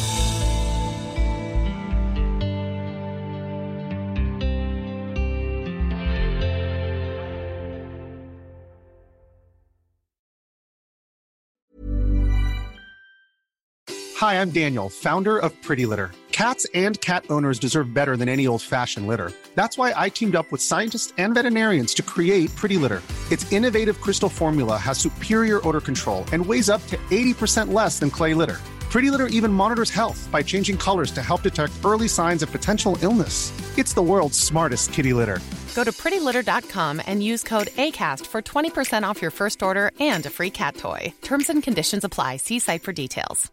A lot can happen in the next three years. Like a chatbot may be your new best friend. But what won't change? Needing health insurance. United Healthcare Tri Term Medical Plans are available for these changing times.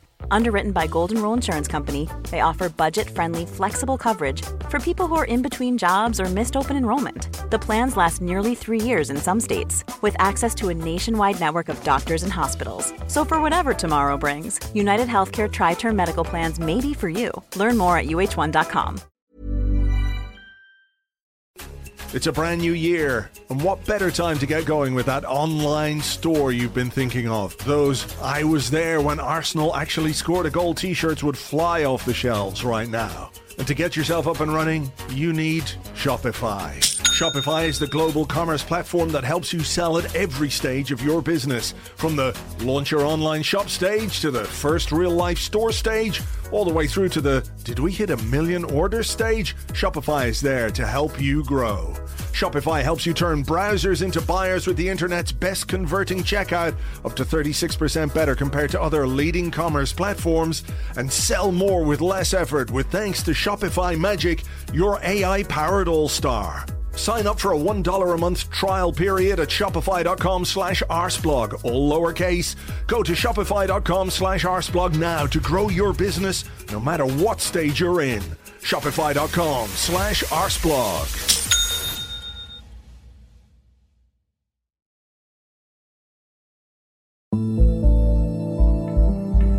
In 2003 2004, Arsenal went through the entire league season without losing a game. It's a record which remains unequalled to this day. It was an amazing season of football from Arsenal, full of incident and drama, controversy, on the pitch and off the pitch. There were highs and lows. The highs were really high, but that was also true of the lows. Not that they were high, they were really low also. In part two of this podcast about the unbeaten season, we pick up the story as Arsenal get ready to travel to Inter Milan to face the Italian giants in the Champions League and turn in what is still one of the most memorable performances in Arsenal's European history. The Champions League would ultimately prove heartbreaking with a devastating quarter-final defeat to Chelsea, but Arsenal got themselves back on track. Thierry Henry's performance against Liverpool still lives long in the memory, and Arsenal drove all the way to May to become invincible.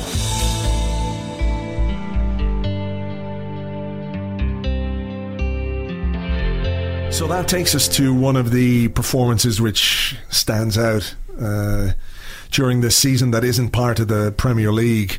Arsenal had to go to the San Siro and beat Inter Milan. At that point, not an easy task whatsoever. They were a very good side with some very good players. Like you said, we were without Sol Campbell, we were without Patrick Vieira at that That's time. right, yep, yep. You know, so two really big, big, important players. I guess you know if you're looking at uh, Arsenal going to try and win a game like that now without, for example, Alexis Sanchez and Mesut Ozil, two of the star players in the team, uh, and we we ran riot. Yeah, and of course Bergkamp, you couldn't get him on a, a plane, so Yeah. he wasn't there either. Yeah. um, and, and I think historically at that time, English teams had a terrible record in Italy, um, so this was seen as a very, very daunting fixture, and probably one of the most remarkable results of Arsene Wenger's entire reign. It was it was one one until uh, relatively or two one I think until relatively late, wasn't it? So there was a, yeah, yeah, it was very late. I mean, um, I mean, it was a it was a bad start because I remember uh, who is it the uh, the Inter striker who's now a big lad, Christian Um, Vieri. Christian Vieri, yeah. He was never small. no, big big deflection and it kind of looped in. Mm. And um, our equaliser was great. I remember it was a really cool kind of like Thierry Henry side That goes foot. the other way around. Henry scored Ah, first, and that he? was an equaliser for Inter Yeah, Milan. You there see, you go. You see, the memory plays tricks. it sure does. Um, but yeah, no, it was really tight. Mm. And, and oh, it was that third goal. well, just I think everything that was brilliant about Thierry Henry is summed up with that third goal, isn't it? I mean, they were crying for a penalty of the other end. Yeah. I think it was Materazzi, uh, who you would enjoy watch cry all day long. Uh, but as he was being loomed over by Jens Lehmann, who was telling him, you know, get up, it's not a penalty, you idiot. Thierry Henry was racing up the other end and scoring a goal not only was the finish amazing, but he was playing against uh, Javier Zanetti, who was just one of the most consistent performers in world football at that time. He was an incredible player, and he turned him inside out. It's not going to bother Arsenal because they've got Thierry Henry on the ball and Zanetti trying to catch up with him. Henry steps inside, Pires is there. Henry will have to do it alone. Ah! Sensational goal from Thierry Henry to secure a sensational result for Arsenal. I mean, it was it was just so quick, and it was it was like he was toying with him as well because he mm. got to the edge of the area and he sort of stopped, checked, mm. and then went again on his left foot because usually you'd expect Thierry to try and cut in on his right, mm. and bang, like straight in off the post. Such a beautiful low finish, and Yeah. Well, I think I think because Zanetti was a good defender, he wasn't going to let Henry do what he wanted to do, and that's coming onto his right, Right foot. foot. And so Henry, he, he kind of came back on himself and had to go on the left. But it was a great finish. I mean, you know, you didn't necessarily anticipate that from him. But so few players can do what he did in that moment. To get from one end of the pitch to the other in that time. I mean, you can think of a few occasions where he did similar things for Arsenal. Obviously, the one against Spurs, the one against Real Madrid. It's it's almost like a cheat, isn't it? To have a guy Yeah, who yeah. can just produce that out of nothing. Yeah. I mean, it was it really was peak Henry. I felt Yeah. like. I mean, that was that was him at the top of his game when you really felt like he could easily be voted the world's best player, and you wouldn't really blink. Yeah. Um, He never got that. Never got that accolade. Um, no, no, no. Which is, this was the year. If he was ever going to get it, it was going to be this year. I mean, he, he, you know, he was, as you say, at the absolute height of his powers at that time. Mm. So hard to stop. and that was game one at three one. But then uh, Edu scored, took off his shirt, and went running Yeah. behind the goal. Robert Pires scored. Yeah, Um, I remember Aliadière coming off the bench and kind of running riot in those Yeah. last few minutes. Yeah. If And- you look at the replays now, you can hear someone when they're celebrating the goal. There's someone like, "Yes, Jeremy." Aliadière in pursuit. He's got Because Henry actually got taken off before the, the final goal Because he And was carrying an injury. Yeah, yeah, yeah, and and, he he, was- he scored that goal carrying an injury. and we had a young we had a young lad called Papadopulos on the on the bench. Yeah, he Who was on was, loan for the season. Yeah, I believe. mean, like, can you imagine? Like, he never actually. I don't think he ever really did. He play a game for Arsenal. I Arsenal, think he played once. to be on the bench for that game of games. I mean, what a what a night for him. Mm. He was just a kid. Yeah, Um, but yeah, no, that was um, oh amazing night. it was Really, an amazing, great yeah, night. and really sort of instilled some belief in what the team could do in Europe as well, which is. You know, when you think of the way the, the, the campaign started, that wouldn't have been the case. Um, Yeah, and Ray Parlour was captain for the night that day. yeah, And I think as well, you know, we always look at that result in isolation and we say, wow, what a thing. But to do that against a team who'd come to your stadium and beaten you 3 0 Yeah. earlier, you know, just a couple of months ago, pretty pretty dramatic. and with the turnaround. pressure of knowing you had to win, Of course. if you wanted to, to make progress. Well, that was special, I think, uh, not only to play at San Siro against Inter Milan. The, the special thing was we knew if we don't, we didn't win there, it wouldn't have been enough. So uh, we had to win, and we did it in style. So the next game was a nil-nil against Fulham, which I think is uh, a game in which Edwin van der Sar made 507 saves. Yeah, he was the David De Gea before David De Gea was David De Gea. You know, Yeah. It was um, just one of those days, I think, and sometimes that happened at Arsenal. You know, you just you could just keep firing in the shots, and, Yeah. and nothing would well, nothing would go for you. Also, Champions League hangover, right? You know, just couldn't get up the gears. Yeah, I guess there was a former Arsenal player playing for Fulham that day. Yes, there was. I uh, I know who. Do you do you remember Andrew? I, I've just clocked it. Yeah. Moritz Volz. yeah. Yeah. Um, well, there were two actually. Junichi Inamoto also played for Fulham. Was he playing? Oh, No, he did, yes, yeah. he did. Yeah. Blimey. Wow. Although he didn't. Did he ever play for Arsenal? Did he get off the bench? I'm not sure. One, I'm tempted to say at one game, a European maybe. Maybe. I'm not sure he ever played in the Premier League for Arsenal. No, maybe it was a Carling Cup or something. Yeah. This was one of the games in which Arsene Wenger tried his, his tried and tested tactic of all the strikers. We ended with Bergkamp, Henry, Kanu, and Aliadière on the pitch. Yeah. Uh, and still couldn't And find Pires. a breakthrough. And Pires. And couldn't find a breakthrough. Um, the next game uh, in the Premier League, we're ignoring the Carling Cup now at this point because you know. Cesc first goal though in that Uh, game. Well, yeah, it was a five-one, wasn't it, um, against Wolves? But the next game was a one-one draw with Leicester. We were pegged back quite late, I think, in, in that game by uh, Craig Hignett. Yeah. Ashley Cole sent off for what was a horrendous tackle. It really was. That was uh, was that a three game ban he got for that? I yeah, I would imagine Um, so. Straight red, it would have been. I think. Also, one of my one of my favourite goals of the Invincibles, though, scored by Gilberto. That Was that header, the header? Yeah, the yeah, thumper. amazing kind of swift break, broke down the left, crossing from Bergkamp, Gilberto, round about the penalty spot, and Mm. just thumped it straight in.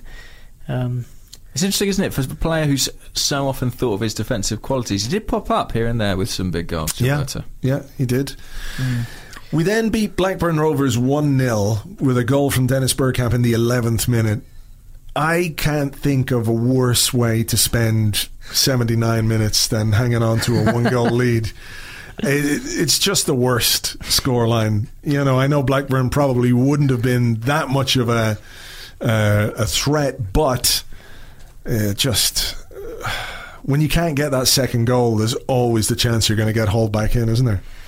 oh, Yeah, I mean, I mean, I don't remember much about this game, but like, a, a, a scoreline that narrow is always a stressful entity. But I guess that's this team again. You know, they they were able to see that through. How many Arsenal teams since then would have struggled or buckled in that position? Well, I mean, the next game was a 1 1 draw at Bolton, Sam Allardyce's Bolton, and we'd gone ahead through Robert Pires. And then uh, Henrik Pedersen scored with about seven minutes to go. You know, you can see that goal now, and everyone would go bananas. Well, I mean, in fairness, I think there was quite a few questioning Arsenal at this time because Yeah. it was the second game, in, well, in in three where we conceded late after going ahead, and um, you know, United was still very much there and thereabouts. You know, they were really pushing. So, I mean, again, it's one of these ones where you think didn't lose, brilliant. Yeah. Extend the unbeaten run. It starts to become more and more of a thing. Mm. But um, there were some really tough away days during this period, particularly in the Christmas period. Yeah, there was a 3 0 at home to Wolves on uh, Boxing Day, and then a 1 0 win against Southampton. Pires scoring after about half an hour in that game. Yeah, I mean there was nothing there was nothing particularly memorable about this run of games mm. aside from we were just trying to grind out result after result. And if I'm right in thinking that actually prior to Christmas, United were actually still top, even Yeah. though they'd actually dropped well, I mean I They'd think they- lost a they'd game lost or a game yeah, by yeah. that point. Um, so yeah, we were we were right in the thick of drawing things. Mm. More revenge on Leeds with a 4 1 win in the FA Cup, which was uh, a fantastic performance as well. Kolo Toure scoring um, a late goal there. And then in the Premier League, Everton 1 1 draw at Goodison Park. Kanu scored for us to put us ahead. Again, we conceded uh, an equaliser to Tomasz Radzinski, the very best himself. But again, you could understand. I remember at the time people were saying, "Is there something missing with this team? Can they not hold on to a lead?" You know, having dropped points uh, at Bolton, having uh, dropped points at Everton, a late goal where you think we should have we should hang on. But I guess when we look back, the draws are Yeah, I mean they're valuable. Interestingly, in the post-game stuff of this game, Wenger uh, highlighted the mental uh, block we had off the back of losing to Rooney's goal the year before, and he says we were never ourselves and had not forgotten the defeat from last season. I feel that the mental shock we got here last season was still there. We were never ourselves, and that played a part in the game for us. Yeah. Fucking Rooney, you know. Yeah, he would uh, he would punish us a bit down the years, He's wouldn't he? haunted us for some time. He really I mean. I, I, th- I wondered what were the sheer physical demands on a relatively small squad during this period a a factor in some of these results because we were playing a lot of games without the ability to rotate maybe as much as we could with the Mm. squad with the size we have now. Maybe that was an issue. Well, it, I mean, it, it really didn't help that we'd had the, the bans imposed from the from the old Trafford stuff as well, and then I think Lehmann picked up another ban because he chucked the ball at Kevin Phillips's head during a Southampton game just a couple of weeks prior to this. But he got away with that. He didn't get a ban at all because he played Oh, every okay, game. so he got charged He got charged. Yeah, um, yeah, he did. Then there was then there was this period, sort of from early January to to around I think the start of February or mid February, where we had these results they're games that do not really live long in the memory. But I think what we should talk about in this period, I'll just go through some of the results: a four-one win over Middlesbrough, two 0 win away uh, at Aston Villa. We had a 1 0 uh, defeat to Middlesbrough, who we were playing in the Carling Cup. Um, then we played Middlesbrough in the FA Cup and beat them 4 1 again. Then we had the second leg of the uh, Carling Cup against Middlesbrough. We ended up going out. Had a 2 1 win against Manchester City, but something had happened which was amazing at the end of January. It had. It had. Arsenal signed probably the hottest prospect in Spanish football. Came pretty much out of the blue, right towards the end of the window. Jose Antonio Reyes was flown from lovely warm Sevilla to freezing cold North London. I seem to remember it was snowing. Uh, wasn't there a story about he didn't even bring a coat? Which probably speaks to how things went for him. If you leave Spain for uh, wintry North London and you don't think to bring a coat, that's probably a sign there's there's something missing there a little bit. But it, uh, like, and as well, the fee at the time was 16 million pounds, which for a long time remained the uh, the club record transfer fee. It was hugely exciting, James. Yeah, I mean, I don't know if we ended up paying it all in the end, did we? Because it was all so dependent on how Reyes did with the club. But it was he had been talked about as an Arsenal target. I think our interest was kind of known, but no one anticipated the deal happening when it did mm. as quickly as it did. It seems mad to say this, but I actually think that there was an injury to Jeremy Aliadière of all people earlier in the month that I think maybe made it happen a little bit quicker because Arsenal had been actually pushing to get Aliadière in the first team. He started one of those Middlesbrough games, but was withdrawn. And Reyes it was what it was with Reyes was that Arsene Wenger at this time was known for his eye for talent and for being quite scrupulous about what deals he would and wouldn't do. The fact that he was prepared to go out and spend this much money on a young player, I mean, we all just thought this guy is going to be something really special. You know? Yeah, yeah. I think it's uh, a signing as well, which perhaps we've wanted the club to replicate a little bit because this was an Arsenal team that had look at the attacking talent. It had Kanu, it had Wiltord, Bergkamp, Henry, Pires, Ljungberg, mm. a burgeoning Aliadière, even if he never made it, was still very, very highly rated. We're playing a utility player still at centre half mm.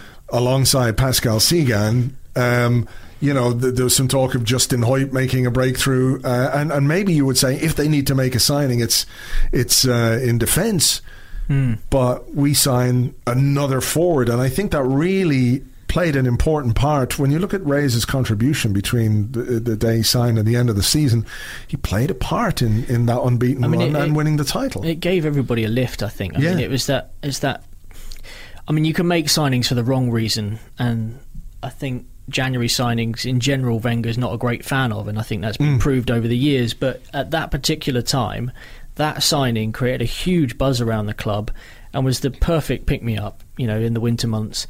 Um, and it, I mean, it massively helped that obviously he made an instant impact as well, right? I mean, well, we think that he did in our memories, he did. We think his first action as an Arsenal player was yeah, the, yeah, the, yeah. the, goal we're going to talk about in a few minutes. But he was part of the team that w- went to Middlesbrough or played against Middlesbrough, in and I think Cup, he scored an own goal. He did score an own goal. He did score an own goal. He was unfortunate. But I mean, you know, eventually he would make his presence felt on the season. But it was a it was a really forward thinking signing from Arsenal because at that stage, Bergkamp had kind of entered a period of his career where at the end of every season, you didn't know if he was going to continue. It yeah. was kind of a year by year thing. And I think at this point in the season, Arsene had probably decided, or the club were aware, that Wiltord and Kanu weren't going to be around mm. in mm. the long term. So he was, rather than waiting till the summer to do a deal, they saw a chance to get Reyes in. And it was a lift. It was a lift. It really invigorated everyone around the club. I remember the fans you know, his first appearance at Highbury, people were so excited to see this guy play. And I think we, we forget as well the context of that season. Part of what was going on was the club trying to build the new stadium. Well, not trying to build it, but trying to get the finances mm. together to build this new stadium, this new exciting project that was, you know, supposed to be the thing that was going to take the club into the next, onto the next level. There was talk of uh, the club being able to, unable to pay the players at one point, the, such was the, the financial restriction at that time, and all of a sudden we're banging out 16 million pounds, or you know the equivalent Mm. of, you know, to or committing to that amount anyway to sign to sign Reyes. Yeah, So, and it was a it was a statement of intent, and it, it kind of made you feel more comfortable with the whole stadium move. yeah, You know, I think at one point we even denied that we would be kind of restricted by the stadium move on the, on the financial side of things, and that you know we'd still be able to compete in the transfer market. Obviously, that entire shift happened alongside all the money pouring in at Chelsea and stuff, Mm. which kind of really changed the game. Mm. Um, but no, it was big. It was bold. It was sort of. It was kind of. It was us at the time. You know, we did things with a bit of a strut, and I guess David Dein was there, kind of loosening the purse strings. yeah. Um, at the time. So we had then two relatively functional wins uh, against Wolves away, Southampton at home, and then came two games uh, in a week against Chelsea. And the first one was in the FA Cup, and that was when Jose Antonio Reyes announced himself to Highbury. Uh, the the opening goal that he scored was sensational. Chelsea had gone ahead through Mutu, and Reyes I don't know. There's something about a, a ball that's hit with that power that's still rising when it hits the back of the net. That's just one of the one of the great sights in football. Pires. Now Reyes. Reyes shot! Oh, he's done it! The young Spaniard has arrived at Highbury with a breathtaking goal. Yeah, loved it. I mean, what a way to announce yourself to the home crowd. Uh, it was it was perfect, really. It was perfect, and a hell of a goal. And, and of course, he got the, the winner in the game as well. That's right. It was a, a shot that John Terry failed to keep out of the net. So you know, some extra points for that. Yeah, I, there, it, I mean, the goals came really close together as well, so it had that kind of double impact where you're still on a high from the first one, and then bang, the whole momentum of the game was shifted because once again we'd gone one 0 down. Mm. So there we were, two one up, and, and everybody was singing Reyes' name, and yeah, I mean, it was the the, the start. Well, it was supposed to be the start of a new era, really. Yeah. Um, it still was at the time. It still was. the next game was a, a league game at Stamford Bridge when Eidur Gudjohnsen scored after a minute. And again, Arsenal dug in, came from behind, won the game. I want you to tell me if there's anything specific that sticks in your mind about the Patrick Vieira goal. I like the sound. Yes, that's exactly that's exactly what I'm talking about. I mean, we can talk all day long about the amazing pass from Dennis Bergkamp, which just like when you talk about a pass dissecting a defense, it just cut them wide open. Vieira was there, but it was one of those brilliant goals when it rolled in, you can just kind of hear the clang of the hitting the, the, the back of the net, whatever the, the ties are or whatever that's keeping the net in place. Just that beautiful metallic sound as it hit the back of the net. I love that. Bergkamp, Vieira, not scored this season, has now. 1 1. A Yeah, it was a great goal. I mean, incredible pass. Vieira was monstrously good that day, as I recall. Mm. My brother's been a Chelsea season ticket holder for 20 years or so, and uh, he still talks about that as one of the great individual performances uh, that he's seen at Stamford Bridge, maybe the best. He was he was brilliant, and Edu got the other goal that day. I mean, Edu's someone who. You know, when we talk about the Invincibles, isn't someone who's necessarily the first name on people's lips. Mm. But when you look over these results, you look over these games. You know, he played in that Inter Milan game. He featured so much in some of the big, big moments, and uh, this was another big contribution from him. Yeah, it was a really um, scrappy goal, wasn't it? I think a corner came over and Yeah, Sullivan right, yeah. kind of slapped it at the back post, and he was just there to kind of scramble it in at close quarters. But uh, I remember him like tapping Yeah, the badge as he as he ran off celebrating that goal. So you know another big game. You know when you think about the the, the games that we'd won the North London Derby, we'd beaten Liverpool at Anfield, we'd beaten Chelsea a couple of times in a week. Um, no surprise that we struggled a little bit in our Champions League game against Celta Vigo. We won 3 2, but it was a, a, a bit tough. There was a 2 1 win against Charlton. Um, another one of those games where you would expect Arsenal to win relatively easily. that game I remember because we were two 0 up inside four minutes, Yeah. and then we kind of, I mean, because we took the foot off. we took the foot off, and that was really frustrating at Highbury sometimes because Yeah. you felt like you could sometimes watch an Arsenal team and you thought, go on, go and get seven, go and get eight. You know, Yeah. greedy football fan, always asking for more, and we didn't that day, and we ended up kind of doing just enough, clinging on. They came back in the second half, and uh, there were a few nervy days like that at Highbury though throughout that campaign. Yeah, I mean, this team did have a capacity to blow people away in that in the first twenty minutes. They had that in their locker, but sometimes they would do that, and you would feel like they're going to go on and win five or six, but they they didn't actually do that too often. We then uh, went to Portsmouth in the FA Cup and won 5 1. The kind of performance. I think, was there not some uh, team of the week that week where it was all Arsenal players? Was it, was it Garth Yeah, Crooks? that sounds right. and I think, uh, I mean, Henry got a standing ovation from the home fans, didn't he, at the end of the game? I think so. I think so. Yeah, It was on. He got more than one of those at Fratton Park. Though. Yeah, he always seems to have a good game there. Yeah, we played them. Uh, It was a brilliant, brilliant performance. Reyes, I think, got a goal. Uh, Kolo Toure. Did score. Yeah. Yeah, yeah. Sheringham had to get one for, for Of course. for Pompey course, because of he, he always did score against us. But So we had a 2 0 win against Celta Vigo in the in the Champions League. there was a beautiful Bergkamp Henry goal in this first one of the. It was a, I sort of I vaguely remember a kind of Bergkamp back heel and Henry charging through and whipping a ball into the back back of the net. But You've got better recall than me. Yeah, I can't quite remember that one. 2 1 win over Bolton then in the Premier League. Uh, or 2 0 win over Blackburn away from home in, in the Premier League. Um, I don't really remember anything remarkable about that game. Um, Bolton 2 1 at home. Pires, Bergkamp scoring. Ivan Campo scoring for Bolton. Um, Because interestingly, at this point, it's um, it's not so much Manchester United that are posing a test as Chelsea are behind us as well. mm, Um, Well, and we were about to go into a, a, a really crunch run of fixtures where we faced, you know, Chelsea and United twice in four games. Yeah, I mean that, that's such a tough run of games. When you look now, uh, it's Chelsea, United, United, Chelsea, Liverpool. I mean, what a run of fixtures! Yeah. Yeah. it's terrifying even now thinking about it. But then, and obviously, it had a fairly profound effect on on the season. A one-one draw away from home with Chelsea. Perhaps a feeling that we didn't do enough in the away leg. Um, Yeah, I mean- despite despite an away goal. there was, you know, there was huge hype around that game. I remember people talking about it being like one of the hottest tickets in sport that Mm. year. You know, the, the the tickets were going for thousands, and we didn't play badly, but we just, you know, we just could have. I think we could have won it that night, and Yeah. we didn't. And maybe we kind of rested on the idea that we, you know, it was Chelsea and we beat them at home because that was the kind of record we had against them. You know, we Mm. were we were amazing hoodoo over them. Um, Yeah, Yeah, I I mean, was- in any context, I mean, a one-all draw away in the first leg of a Champions League game, yeah. of a Champions League game is a very decent result Mm. on paper. Nice, nice header by Pires as well. Now. Yeah, yeah. yeah, A r- That's a fairly rare rare, yeah. fairly rare. Uh, One-one with Manchester United then in the Premier League. The Thierry Henry goal.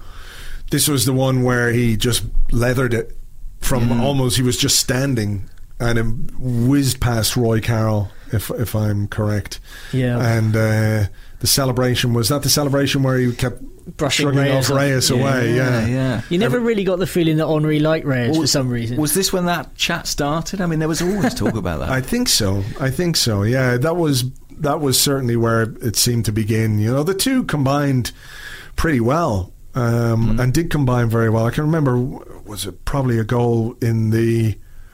Do you know what I think it was? That really uh, amazing five-three win over Middlesbrough the following season, Of course. and Reyes played a 60 70 yard diagonal ball over the top and Henry just scored. And you know they seem to get each get each other on uh, get on okay there but yeah Henry doesn't didn't like to be touched sometimes.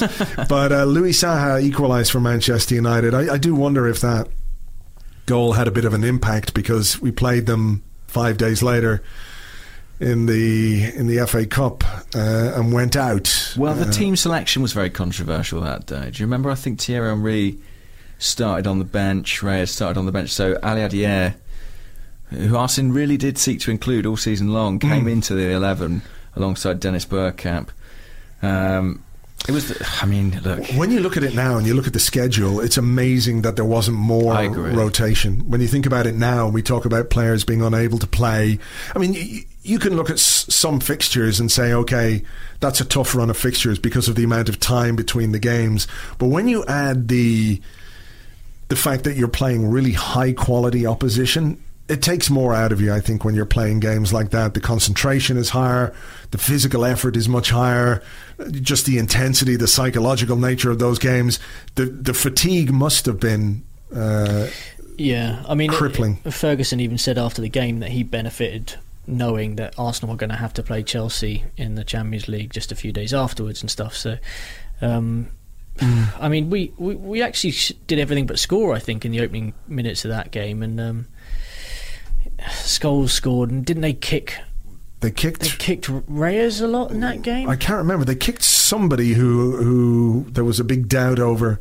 Yeah, it was Reyes. Reyes got kicked very badly. Yeah, a Scholesian tackle, perhaps was it, or yeah. was it? Yeah. I hope it wasn't the case from Scholes that he felt he had to stop Reyes because it would be very disappointing if that was the case. That's mm. what Wenger said afterwards. Yeah, so that was us out of the, the FA Cup. Um, and although the focus was on the league and, and being unbeaten to that point, there was still a real sense that Europe was something that was in our hands. Mm. And I have to say, like, even now, thinking about the game against Chelsea, the home game against Chelsea in the Champions League quarterfinals.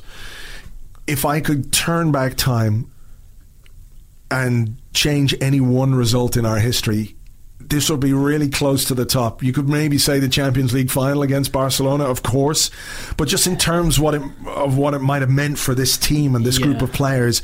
Because when you think about who was left in the tournament, it was uh, Monaco, Porto, Porto, of course, he went on to. And yeah, I mean, we could have we could have stopped the evil that is Jose Mourinho before he got the chance to yeah to flourish before he was nourished by Champions League victory.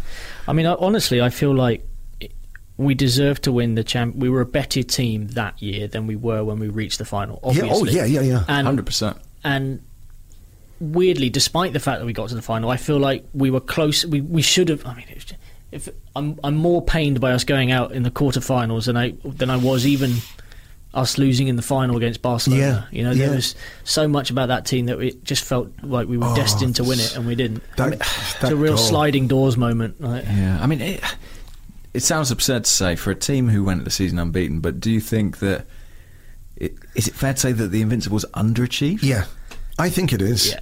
I think it is. I think you can be ex- uh, proud of the achievement of going unbeaten and think that it is something remarkable and amazing, but also think that this team and those players could have done more that season. Maybe, you know, when we talk about having a small squad and what have you, you wonder if maybe a couple of extra bodies might Yeah. might have been a benefit, particularly in midfield areas mm. where, you know, the guys were were run off their feet. But the the, the moment that Wayne Bridge goal went in, I can still mm. I can it oh it's I had a, sickening. I was sitting just. I mean, it was just next to the Highbury benches, and I had that angled Mm. right behind Bridge, and you could see the ball going in before before it had kind of hit the hit the back of the net. And you've just every. I've never seen people leave the stadium more angry than they did that night. They were so frustrated because Yeah. everybody realised what that meant. And that night turned on its head because we had taken the lead on the, on, on the evening itself Yeah. through Reyes stabbing in at the far post and oh, God, it, it, it, you know, I wa- you watch that bridge go and every time I see it, it feels like it's in slow motion. Whatever our speed I'm watching it at, And like you're getting a kick in the balls at the same time. Yeah. it wasn't a goal for which I remember f- holding anyone particularly accountable. It wasn't like. Was there anyone who was massively at fault? It, it felt like we were just very fatigued at Yeah. that point Yeah. in the game. You know, we'd had chances. We probably should have won it by that point, Yeah. and we just fell apart. Yeah, we ran out of steam. Completely ran out of steam, um, and that was crushing. I think for the players because they knew as well how close they could be to to winning the Champions League. Um, Yeah, I mean, look, you, you, Chelsea went on to play Monaco. they lost. They, they were a mess um, against Didn't, Monaco. yeah, they fucked it up in a big way, didn't Yeah, they? Ranieri took a lot of stick for his I can't. selection Who, of did- yeah, he, substitutions. he, I mean, that's he really got the Tinkerman stuff that Mm. yeah, that day. um, but you know, I, I- when you look at that Monaco side, we, I mean, I think we we would have steamrolled them. Yeah, Honestly, absolutely. And I think we would have beaten Porto in the final. I think we would have won the Champions League had we won that game. I've no doubt we would have won the Champions League. I mean, it's hypothetical, of course, but would you would you swap the unbeaten season for the Champions League that season? Would you take losing a game that, in the league? I think at the time, if Arsenal had won the league and lost a game and won the Champions League, I'd have been pretty happy. Yeah, yeah, I'd Yeah. have taken that. I think so as well. I mean, it's you know, it's sort of been a long-standing debate, hasn't it, between United fans and Arsenal fans of the treble versus the unbeaten season. It's it's a it's a completely unique achievement to go through that season without losing. But yeah, there, there was more to be done for this hmm. team, and I think what was kind of strange, projecting forward a bit, is that you know they never pushed on and got close to it again. Really, I know 2006 was kind of the last hurrah for some of these players, but this really was a team at, at the peak of its peak of its powers. Yeah. Like, And when you look at the you look at the team that went to the Champions League final, there were there were, you know that that back four, uh, Eboué, Senderos, Toure, Flamini in at left back for a, a great chunk of the knockout run. You had Alex Hleb in the team as well. So there was a bit of churn in that regard. through by Fabregas, exactly. I mean, we even changed the formation for that run, didn't we? We were Mm. kind of much Yeah, more reliant 4-5-1. a- on Henry on his own. and Campbell and Cole played the final, but they hadn't really played No. at all in the build-up. No, no. Um, so that brought us to a game against Liverpool at Highbury, and fair to say that it's probably the most memorable game of, of the season in terms of what had just happened. Arsenal had been knocked out of the FA Cup, Yeah, knocked out of the Champions League, feeling really broken. That was a brutal week. A brutal week in terms of what it meant uh, for for the team, despite how well things were going, and it looked like it wasn't going to go well in that game either. We we went behind uh, twice. yeah. Oh, Sami Hyypiä and um, Michael Owen. Yeah, It was um, a strange day. it was Good Friday. Was yeah, that's right. It was um, traumatic, I think, and you know, Henry's spoken in detail about the reaction in the second half and what was required and what happened, and it does feel like it was, you know, absolutely key that they made that comeback because anything could have happened if we'd lost that day. Mm. Um, thankfully, that wasn't the case. It wasn't. Thierry Henry was remarkable in, in that second period, James. Um, he looked like a man who was pushing himself to the absolute limit for his team. Well, we spoke about him not necessarily receiving the individual accolades you might have expected, Mm. but what a travesty it would have been for him to go through this season without without winning the Premier League, and you almost sense that from him that this was his time and his moment, Mm. and he. You know, he stepped up. It's, it's what you talk about with great players. You know, do they deliver in the big moments? And Arsenal desperately needed him then, and he came through in such extraordinary fashion. I mean, it's not just the amount of the goals, obviously the hat trick on the day, but the nature of that one particular goal that we all remember so fondly. Yeah. Yeah, I mean, 48 yards out, picks Yeah. the ball up, just charges at the Liverpool defence. Gilberto for Henry. Running at Hamann and away from him. And running at Carragher and away from him. Still, Thierry Henry! Fantastic goal! Absolutely brilliant from Henry! And Arsenal have their first lead of the game! Not great defending by the Liverpool players, it has to be said in No. the end when you look at it on replay.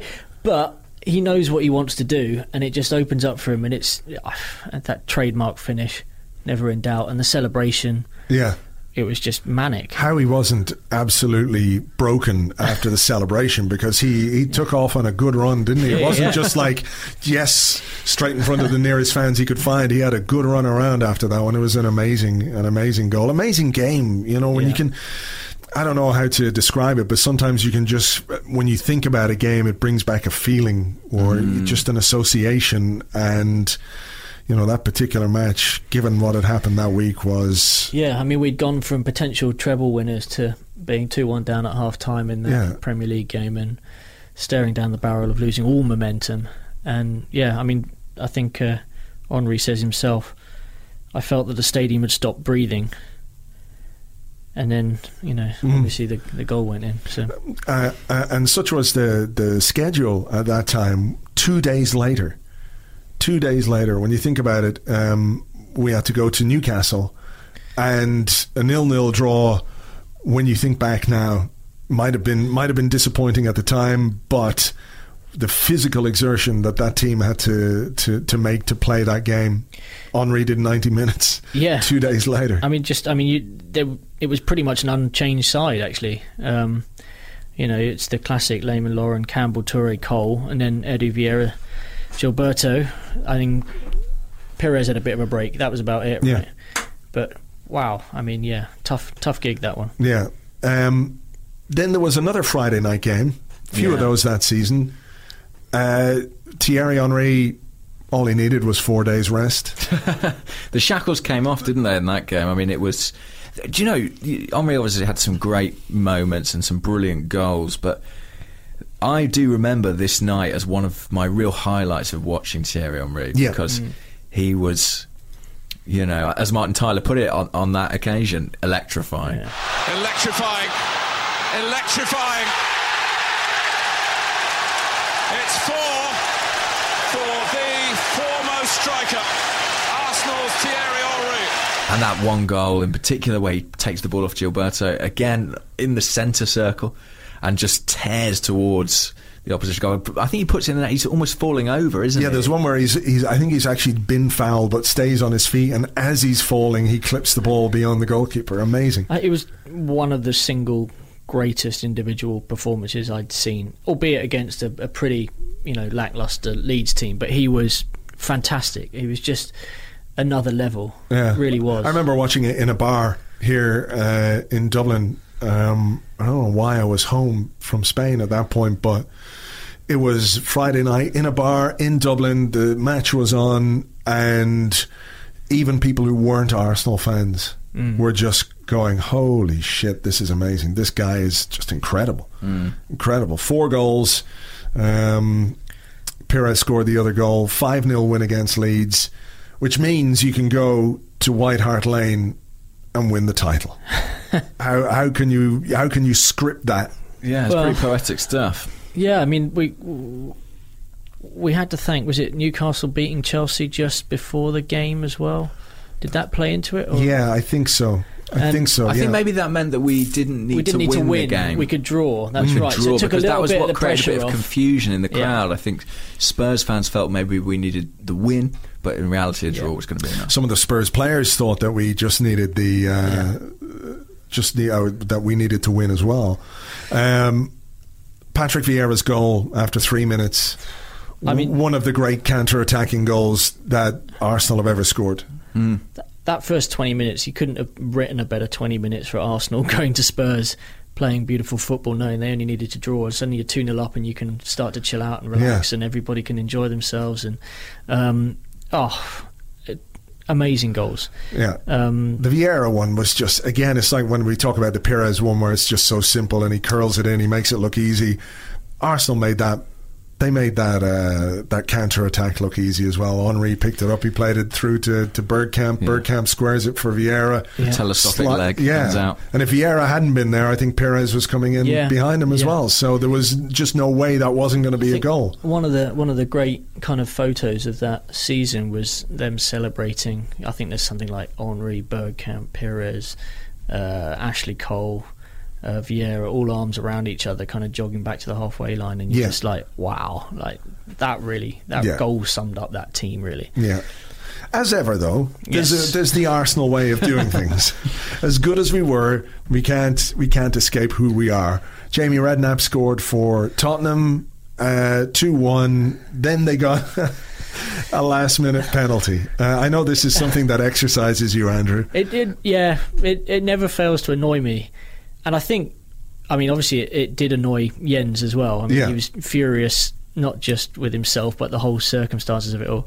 I, it caused a massive argument in my family at the time because I, I was really angry, but my dad and my brother were also spitting, and when we started bickering between ourselves while watching the TV, and you're kind of thinking it doesn't really matter because even if they score, we're in injury time here. We're about to win the league at Tottenham. Yeah. But it was just that slight sourness at what should have been the end of a brilliant, brilliant day. Yeah, on the day it really annoyed me as well. I know that we won the league, and but it just I think because the Spurs fans celebrated, it gave them something that I didn't want to give them. But, Obviously, but but does that not make it better? Because it, it gave them something that they didn't have. They thought it had stopped us winning the league. Yeah. When in reality, it had done no such thing. I think uh, with time, obviously, I I don't care at all, and I and I think it's fantastic we won it at White Hart Lane. But just on the day, I I- I remember feeling that we we were we were good enough to go there and win.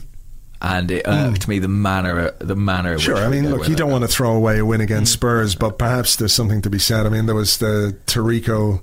Yeah, I mean, Henry always brings it up, doesn't he? That Yeah. you know, that the Spurs players were jumping up and down, and it was at that point, despite being told that they absolutely should not celebrate on the pitch, and he just basically threw caution to the wind and was like, "Nah, we're we're celebrating." Well, I'm Somebody- grateful and after that, it did actually cheer everybody up. I think. you know. Some, somebody get an inflatable Premier League trophy that they just paraded around with in front of the Arsenal fans. Yeah, I mean, I wasn't at uh, White Hart Lane that day, but to be an Arsenal fan in that Arsenal end, watching the Arsenal players dancing on the pitch, that singing the songs. I remember singing- them that all must have been singing. unbelievable. They were singing the Kolo Toure song. I remember them singing maybe one more year for Dennis Bergkamp as well. Yeah, it was all right. Yeah, he was having discussions with the club with his agent at that time. Yeah, amazing, amazing. I mean, just an incredible way of winning the league, Hmm. uh, and a way of, I think, perhaps healing some of the wounds that had been inflicted by the two cup defeats, Champions League uh, and the uh, the FA Cup. You know, to to uh, to go out of those competitions as well, because people were they were talking treble. Yeah. They were talking. They were treble, talking and about there was- treble. Almost then it- probably more than they were talking about the idea of being unbeaten. I should think. Yeah, I think though. I think that's true actually. Yeah. Because we have to remember that previously, or it had been reported, I think that you know Arsene Wenger had said that his team was was going to go unbeaten. I don't think it was that strident. He said, I think they they could. It was the year before. Yeah, it was the year before, and um, But that it was even referenced is interesting, right? I mean, I can't see yeah. Arsene Wenger of today ever kind of making those kind of comments because you could immediately get them. Well, no manager says it now. Even when people talk to Pep Guardiola, and at the time of recording, Manchester City haven't lost a game yet in the Premier League. Uh, you know, he doesn't. He he won't countenance it at all. He'll just say no, no, no, no, no, no, no. And again, I, you can understand why, but to put that pressure on. But it, it then demanded something of these Arsenal players, didn't it? You know, having won the league, having set out what you wanted to do that season, you've accomplished it, you've achieved it maintaining focus for three, four more games uh, is going to be difficult. Yeah, it's a huge task. I mean, when players win things, they talk about, uh, you know, I think about when, for example, Per Mertesacker came back from the World Cup, speaking about how hard it was just to refocus yourself. And we've seen it so many times with title winning teams that their last few results can be a mess, to be honest, because Yeah. they're phoning it in. But uh, I think Arsene Wenger, whenever you hear him talk about it now, he knew and had a very clear sense that the team had the potential to do something very special. And maybe collectively, as you just alluded to, there was a an idea that this could be a bit of redemption for those cup defeats. Sure. Um, and put a positive spin on, well, there was already a very positive spin on, but a special spin on the season. Yeah, I mean, nobody had ever done it. No. And yeah, I mean, that is that's the carrot. You've got to have a carrot. You've got to have something to play for, don't you? Yeah, I mean, it was interesting because I mean, it obviously was on his mind. There was no suggestion he was going to rotate the team, Mm. make changes, ease up, or anything. Um, it was the same lot thrown straight back into the fray again. Yeah. And yeah, I mean, the Birmingham game was Turgid. one of the worst games I think you could ever ever watch as a football fan. But Yeah. you know, as an Arsenal fan at the time, you were kind of still celebrating the fact that the team had won the league. Um, and I, you know, to be fair, the, the following game against Portsmouth was I was a little bit hairy. Yeah, I mean it was a, it wasn't a great game to watch, but yeah, it was uh, Yakubu was the one who probably should have won it for Portsmouth. That's quite right. late Le- Lehmann made an amazing Yeah. save, I think, at at, uh, at 1 0 to Portsmouth. Kubu had scored. And then we had uh, a goal from Jose Antonio Reyes. Yeah, he kind of came up trumps in this last period of the season, didn't he? I mean, he Yeah. scored, I think, in the two games, not not the last game, but the two prior to that. I think this one marked his first Premier League goal. Right. Maybe. Yeah. And then and then he got the winner against Fulham just a few days later Mm. when Van der Sar, who'd been excellent in the home game at Yeah. Highbury, Mm. made an absolute shocker of a mistake. And yeah, we scored quite early against them. Sure did. Uh, the final game of the season then was against Leicester City. A former Arsenal player threatened to make a mess of it. Uh, Paul Dickov. Blast from the past. Another blast from the past. Yeah, Paul Dickov scoring the uh, the opening goal for Leicester. Uh, but once again, Back we came. I mean, it was kind came. of the story of the season. You know, Mm. one 0 down, two one up.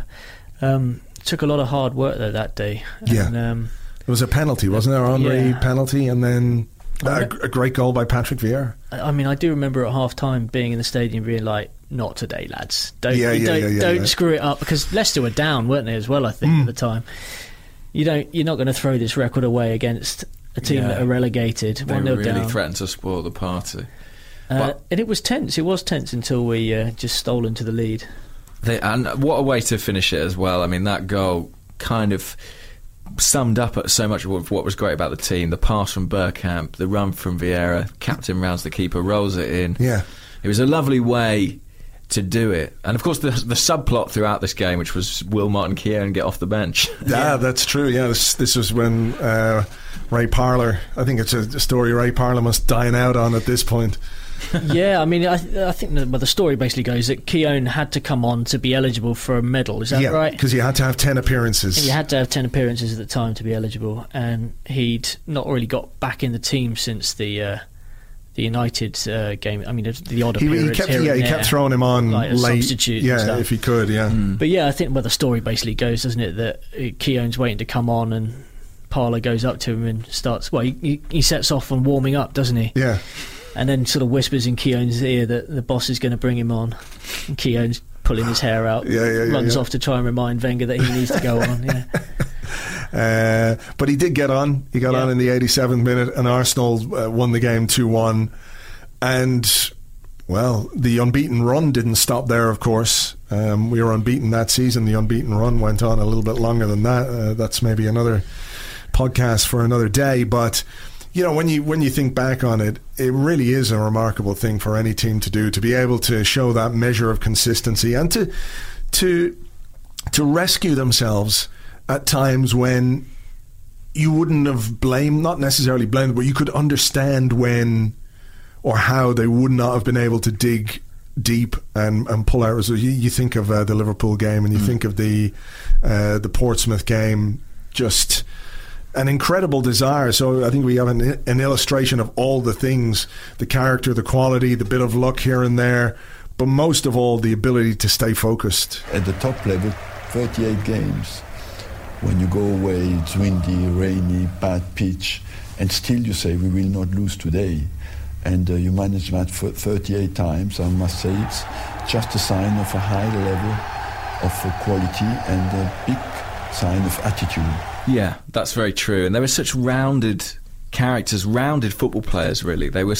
You know, uh, it's very difficult to think of any player who was lacking. They were. They all were all seemingly big, powerful guys. They were all seemingly competitive. They were winners, and they were all very, very gifted. I mean, I remember at the time thinking. I need to try and remember watching this team because it isn't always going to be like this. And unfortunately, I was right. Yeah, I don't know if I.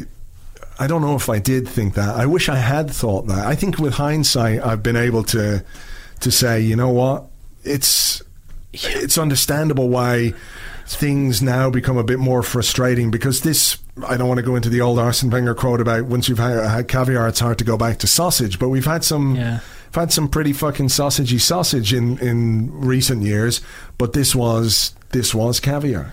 I mean, it was the, it was actually the start of the, the following season when it felt like we were just turning up and rolling teams over. You know, three, four, five. We were much more free scoring at the second half. Yeah. Sorry, the first half of that following season, and it was at that point when I thought, "Fuck, it might never get better than this." Yeah. Like this is probably the best football I'm ever going to see, and you're saying it to yourself, thinking, "Please don't be the case. Please don't be the case. Please don't be the case."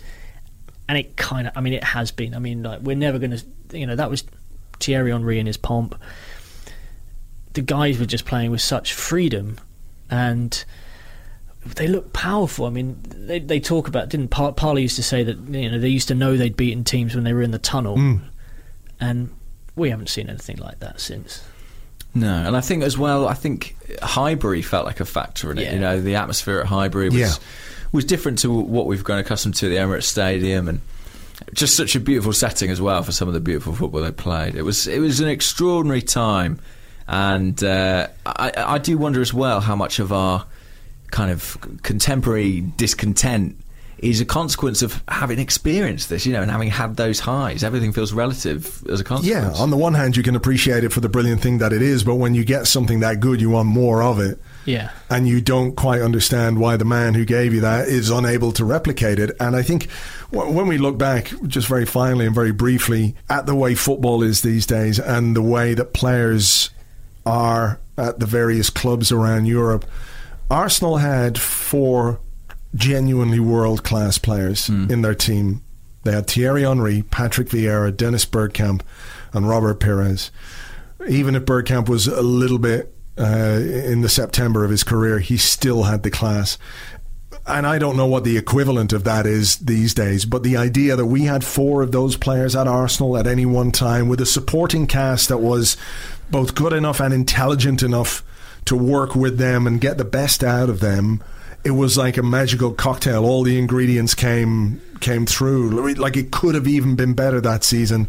We know, we understand the, the disappointment, but it was an amazing time. They were special players. They were once in a generation players, and we kind of had four Yeah. in the same team. I mean, I, and as you were saying about the supporting cast, I mean, let's say Sol Campbell. Sol Campbell, Ashley Cole, Gilberto Ashley Cole, Silva. I I mean, mean- I think there's a case for them to be r- very near that top bracket as well yeah, in, I in mean, their you positions. know, there's Gilberto, a World Cup winner. Sure. Lehmann, who went on to be, uh, well, he, he- he got Germany to the semi-finals of the, Mm. the World Cup a couple of years later. Ashley Um, Cole, who was, I mean, whether Ashley we like him or not, the best left back. left back that in the Eng- world. yeah. Arguably England's best performer over the course of a decade, you know, Yeah. during that period. Um, no, fantastic players. A real privilege to watch them achieve that. And, you know, let's hope it doesn't get done again, at least by another team that isn't Arsenal anyway. Yeah, I wouldn't mind if we did it again. yeah, I'll I could, that. I could live with that. All right, listen, guys, thanks very much. Uh, been a pleasure reliving that with you, James. Thank you. Pleasure. Andrew, cheers. Yeah, pleasure. Thank you. That was our look back at the 2003 2004 season. At the time of recording, Manchester City still hadn't lost a game during this current season, so we were a little bit worried about that, but thankfully, the natural order of things has been restored and Arsenal's record remains intact. If you'd like to read up a bit more about that season, there is an Arseblog book called Together, the story of Arsenal's unbeaten season. It is only available in digital format at this point. Our hardback copies have sold out, but you can get it from Amazon, you can get it from iTunes, you can get it from Google Play.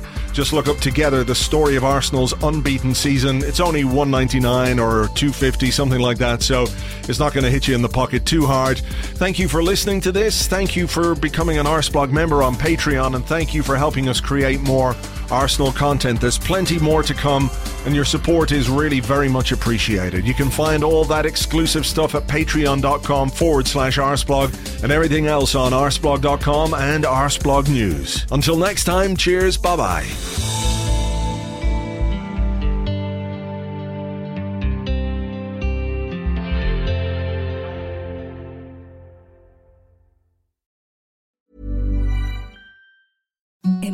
The softest sheets you've ever felt. Now imagine them getting even softer over time. That's what you'll feel with Boll and Branch's organic cotton sheets. In a recent customer survey, 96% replied that Boll and Branch sheets get softer with every wash. Start getting your best night's sleep in these sheets that get softer and softer for years to come. Try their sheets with a 30-night guarantee. Plus, get 15% off your first order at bollandbranch.com. Code BUTTERY. Exclusions apply. See site for details.